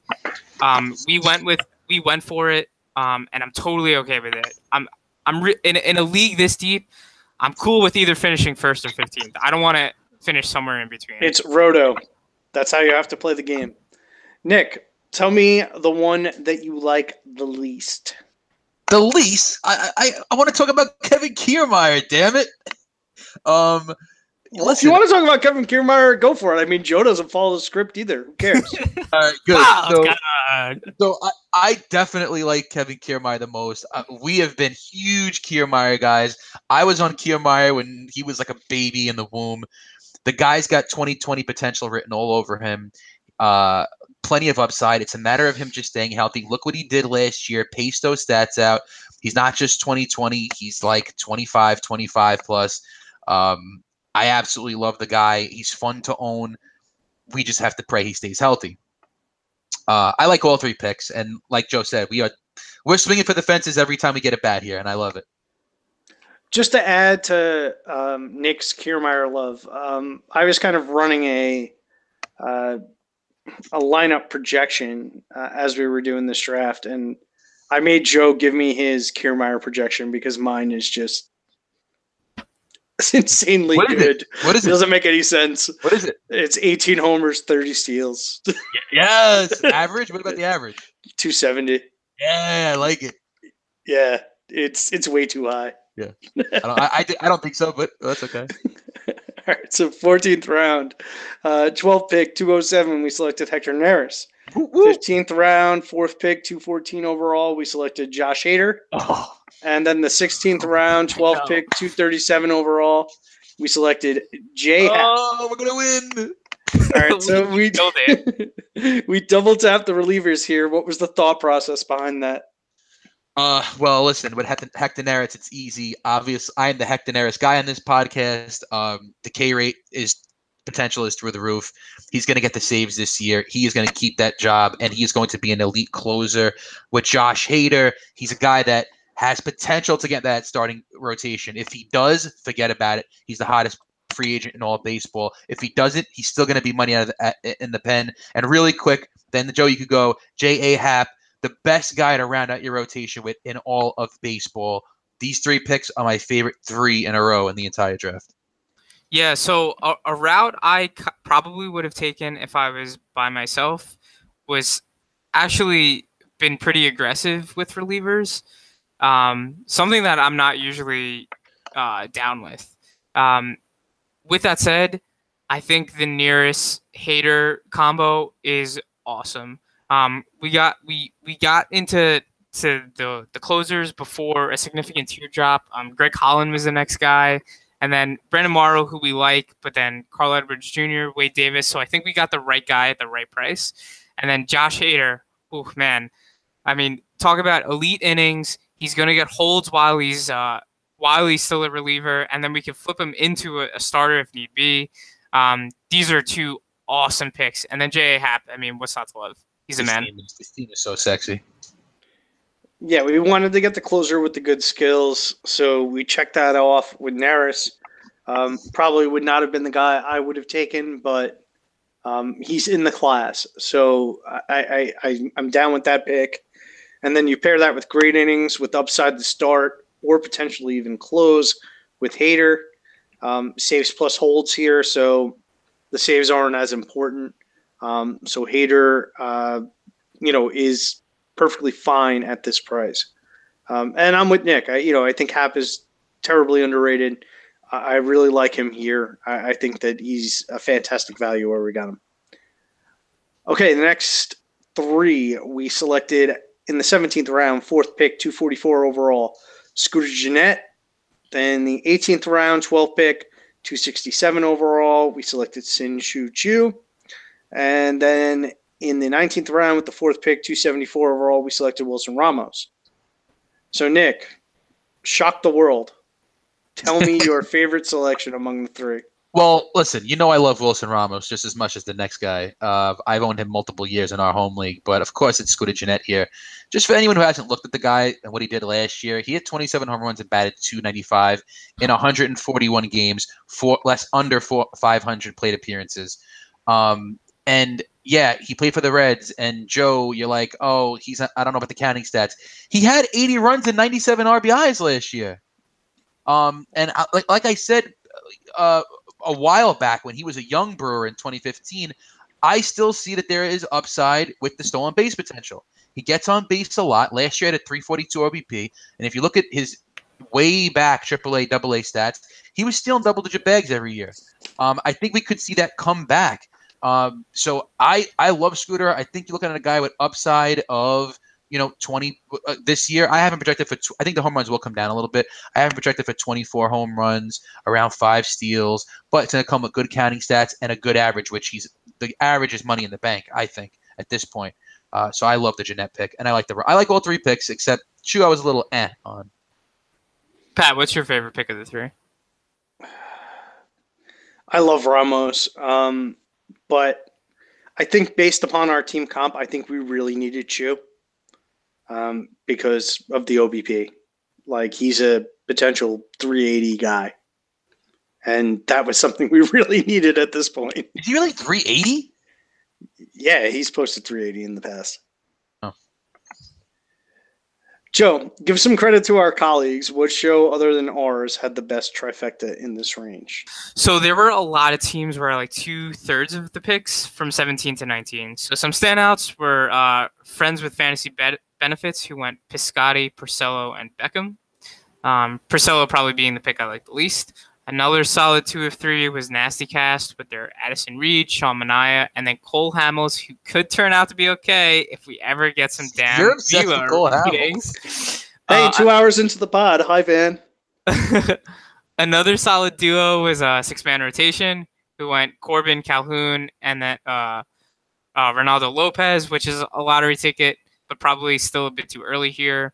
And then the last solid two was from Fantasy Sports Addicts, who probably reached a little bit on the Phillies' Nick Williams, but then followed it with a solid closer who we all like, uh, Jeurys Familia, and then the rookie Austin Hays. So there was there was a lot of value in these three these three picks here. All right, let's do it to let's move to round 20 and beyond. Give me your favorite pick of ours and a pick you did not like. Joe, you go first. Uh, yeah. So my favorite pick was actually Jorge Soler, um, who now looks to have a starting gig with Jorge Bonifacio, uh, getting pegged for uh 50 games. So a player who, in terms of fantasy, has all but been forgotten. Um, provides us with middle of the road on base percentage, but still some uh, legit power flashes. My least favorite pick is probably Tanner Roark. Um, I much would have preferred taking another reliever where we took him. Um, at some available options were AJ Minter, Cam Bedrosian, or Tommy Kahnle, um, all of whom I would have rather had than Roark. I really wanted to make sure we solidified saves plus holds. Um, I think we might have in the in total, but I really, really wanted to be plus plus in there because we can get elite innings out of good relievers um, while not hurting us. Uh, typically because holds count. Um, so it was Tanner Roark for me. Nick. Yeah, so I like a lot of the picks here. I think I definitely had my hand in a lot of the, a lot of these picks. Um, but yeah, I, obviously Jose Pirela is one guy. You know, I, I, can't speak about him enough. I think he gets the playing time, and he's going to be awesome this year. Nimmo has been an absolute beast. Uh, and I'm excited to see what he could do this season because he looks awesome in spring training. Obviously, uh, Andrew Heaney, I- have spoken about him many times uh, on our pod. I'm crazy about him. Last year, he had an 11. For people who don't know, 11.22 K per nine last year. I know it was only in 21 innings, and he has had an extensive, uh, ridiculously long injury history. But if he gives a, gives us 100 innings, you're talking about 100 really, really quality innings. So we're hoping for it, and we're swinging for the fences. And there is definitely a pattern here. Uh, I like the Austin Hedges pick. I think that was all me as well. I like the Nate Karns pick. Uh, how could you not like the upside in Karns? I think we did really well these from round 20 on. What do you think our weakest pick was? Uh,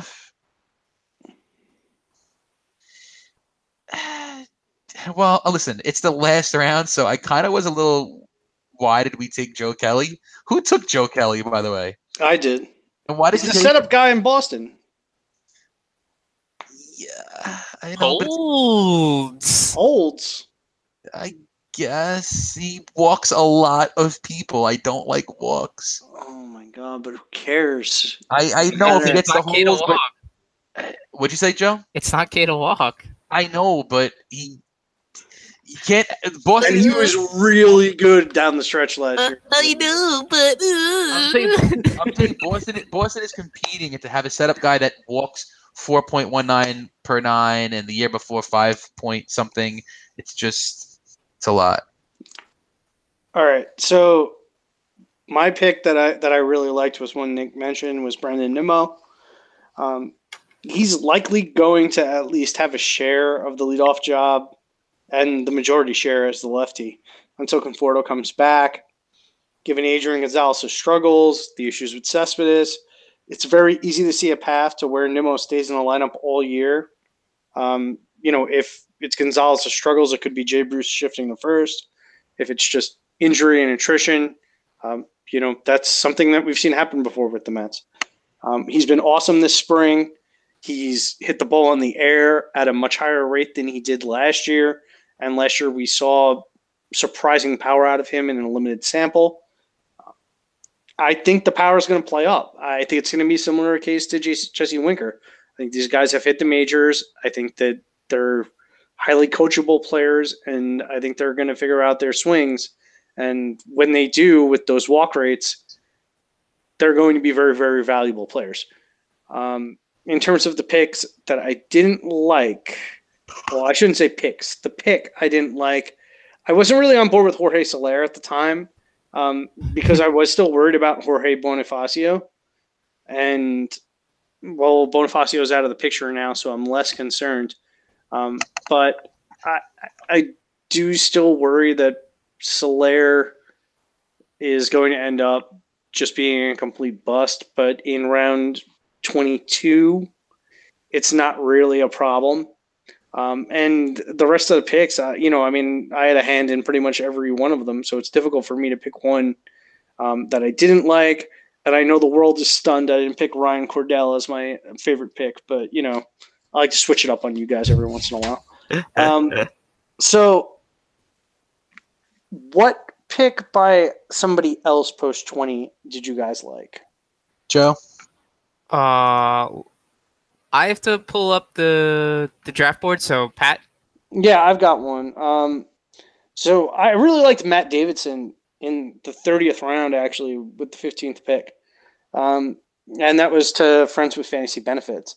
Uh, he's worked with Paul Konerko this offseason, and his spring has been extremely impressive. Um, he's got really, really great power. So if he can find more patience at the dish, lay off bad pitches, the foundation is there for him to become a true three outcomes type asset. And that is a definite value as a 30th overall, as 30th round pick in a league that counts OBP. Um, and, you know, not only has he seemingly improved his ability to take a walk this uh, spring training, but he's also struck out at a much lower clip. So he's definitely somebody to even keep your eyes on in formats that aren't as deep.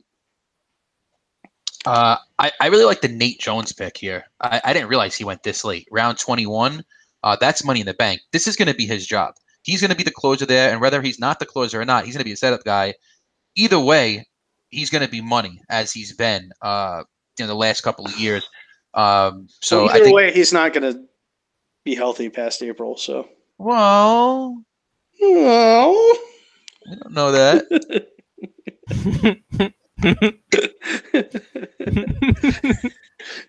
and Nick has disappeared off the screen. uh, okay, I got I got one. So um, it's in round. We said after round twenty, right? Yeah. Yep. Yeah, so it's around twenty four. Um, fantasy sports addicts, Michael Givens, and we we've gushed over Yeah. Michael Givens a lot. This was one that they sniped from us too. Yeah. So this pick here, um, it doesn't really matter if he ever closes because he's awesome and his holds will count. So this is an awesome pick. Yo, what about Hironi Yoshihisa? Hisa. What? Hirano Yoshihisa. It's you have it backwards. Yeah. Yoshihisa Hirano. Yeah, Yeah. It's a it's another quality reliever pick, Nick. Yo, Thanks so much for chiming in. Wait, Nick! Oh my God! I'm talking. We're talking about Michael Givens at the end of the podcast. Is he gonna call your mom? Oh man. Hold on. All right, so let's wrap it up with what podcast had the best draft other than ours?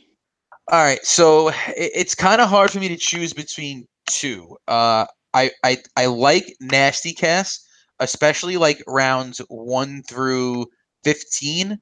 Um, Woo. what was that? I said, "Woo!"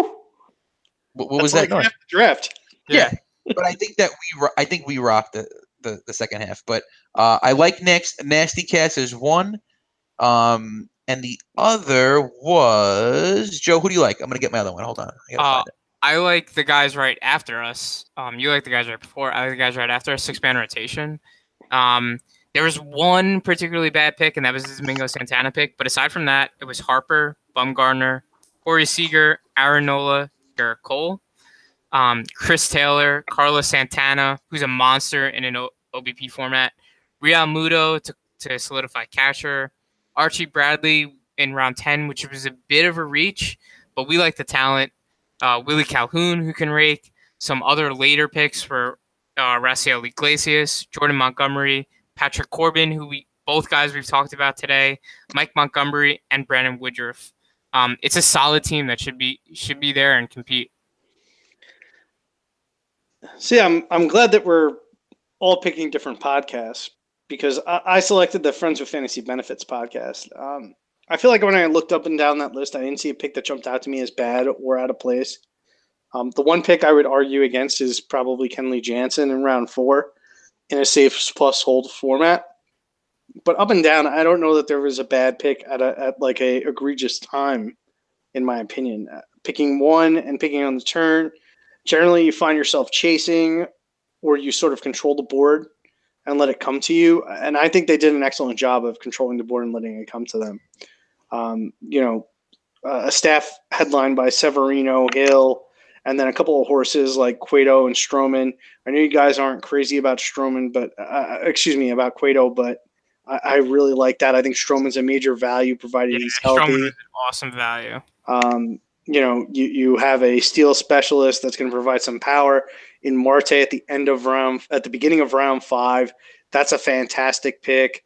Um, two power guys in terms of Sano and Moustakas.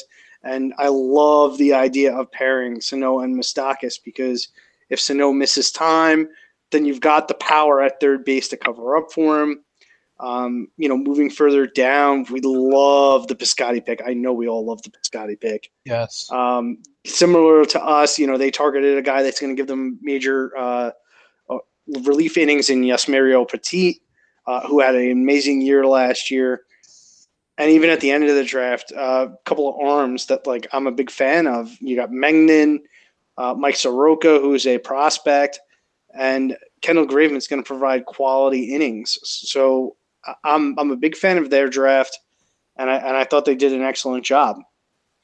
So we will put the links to the draft results from both leagues in the show notes.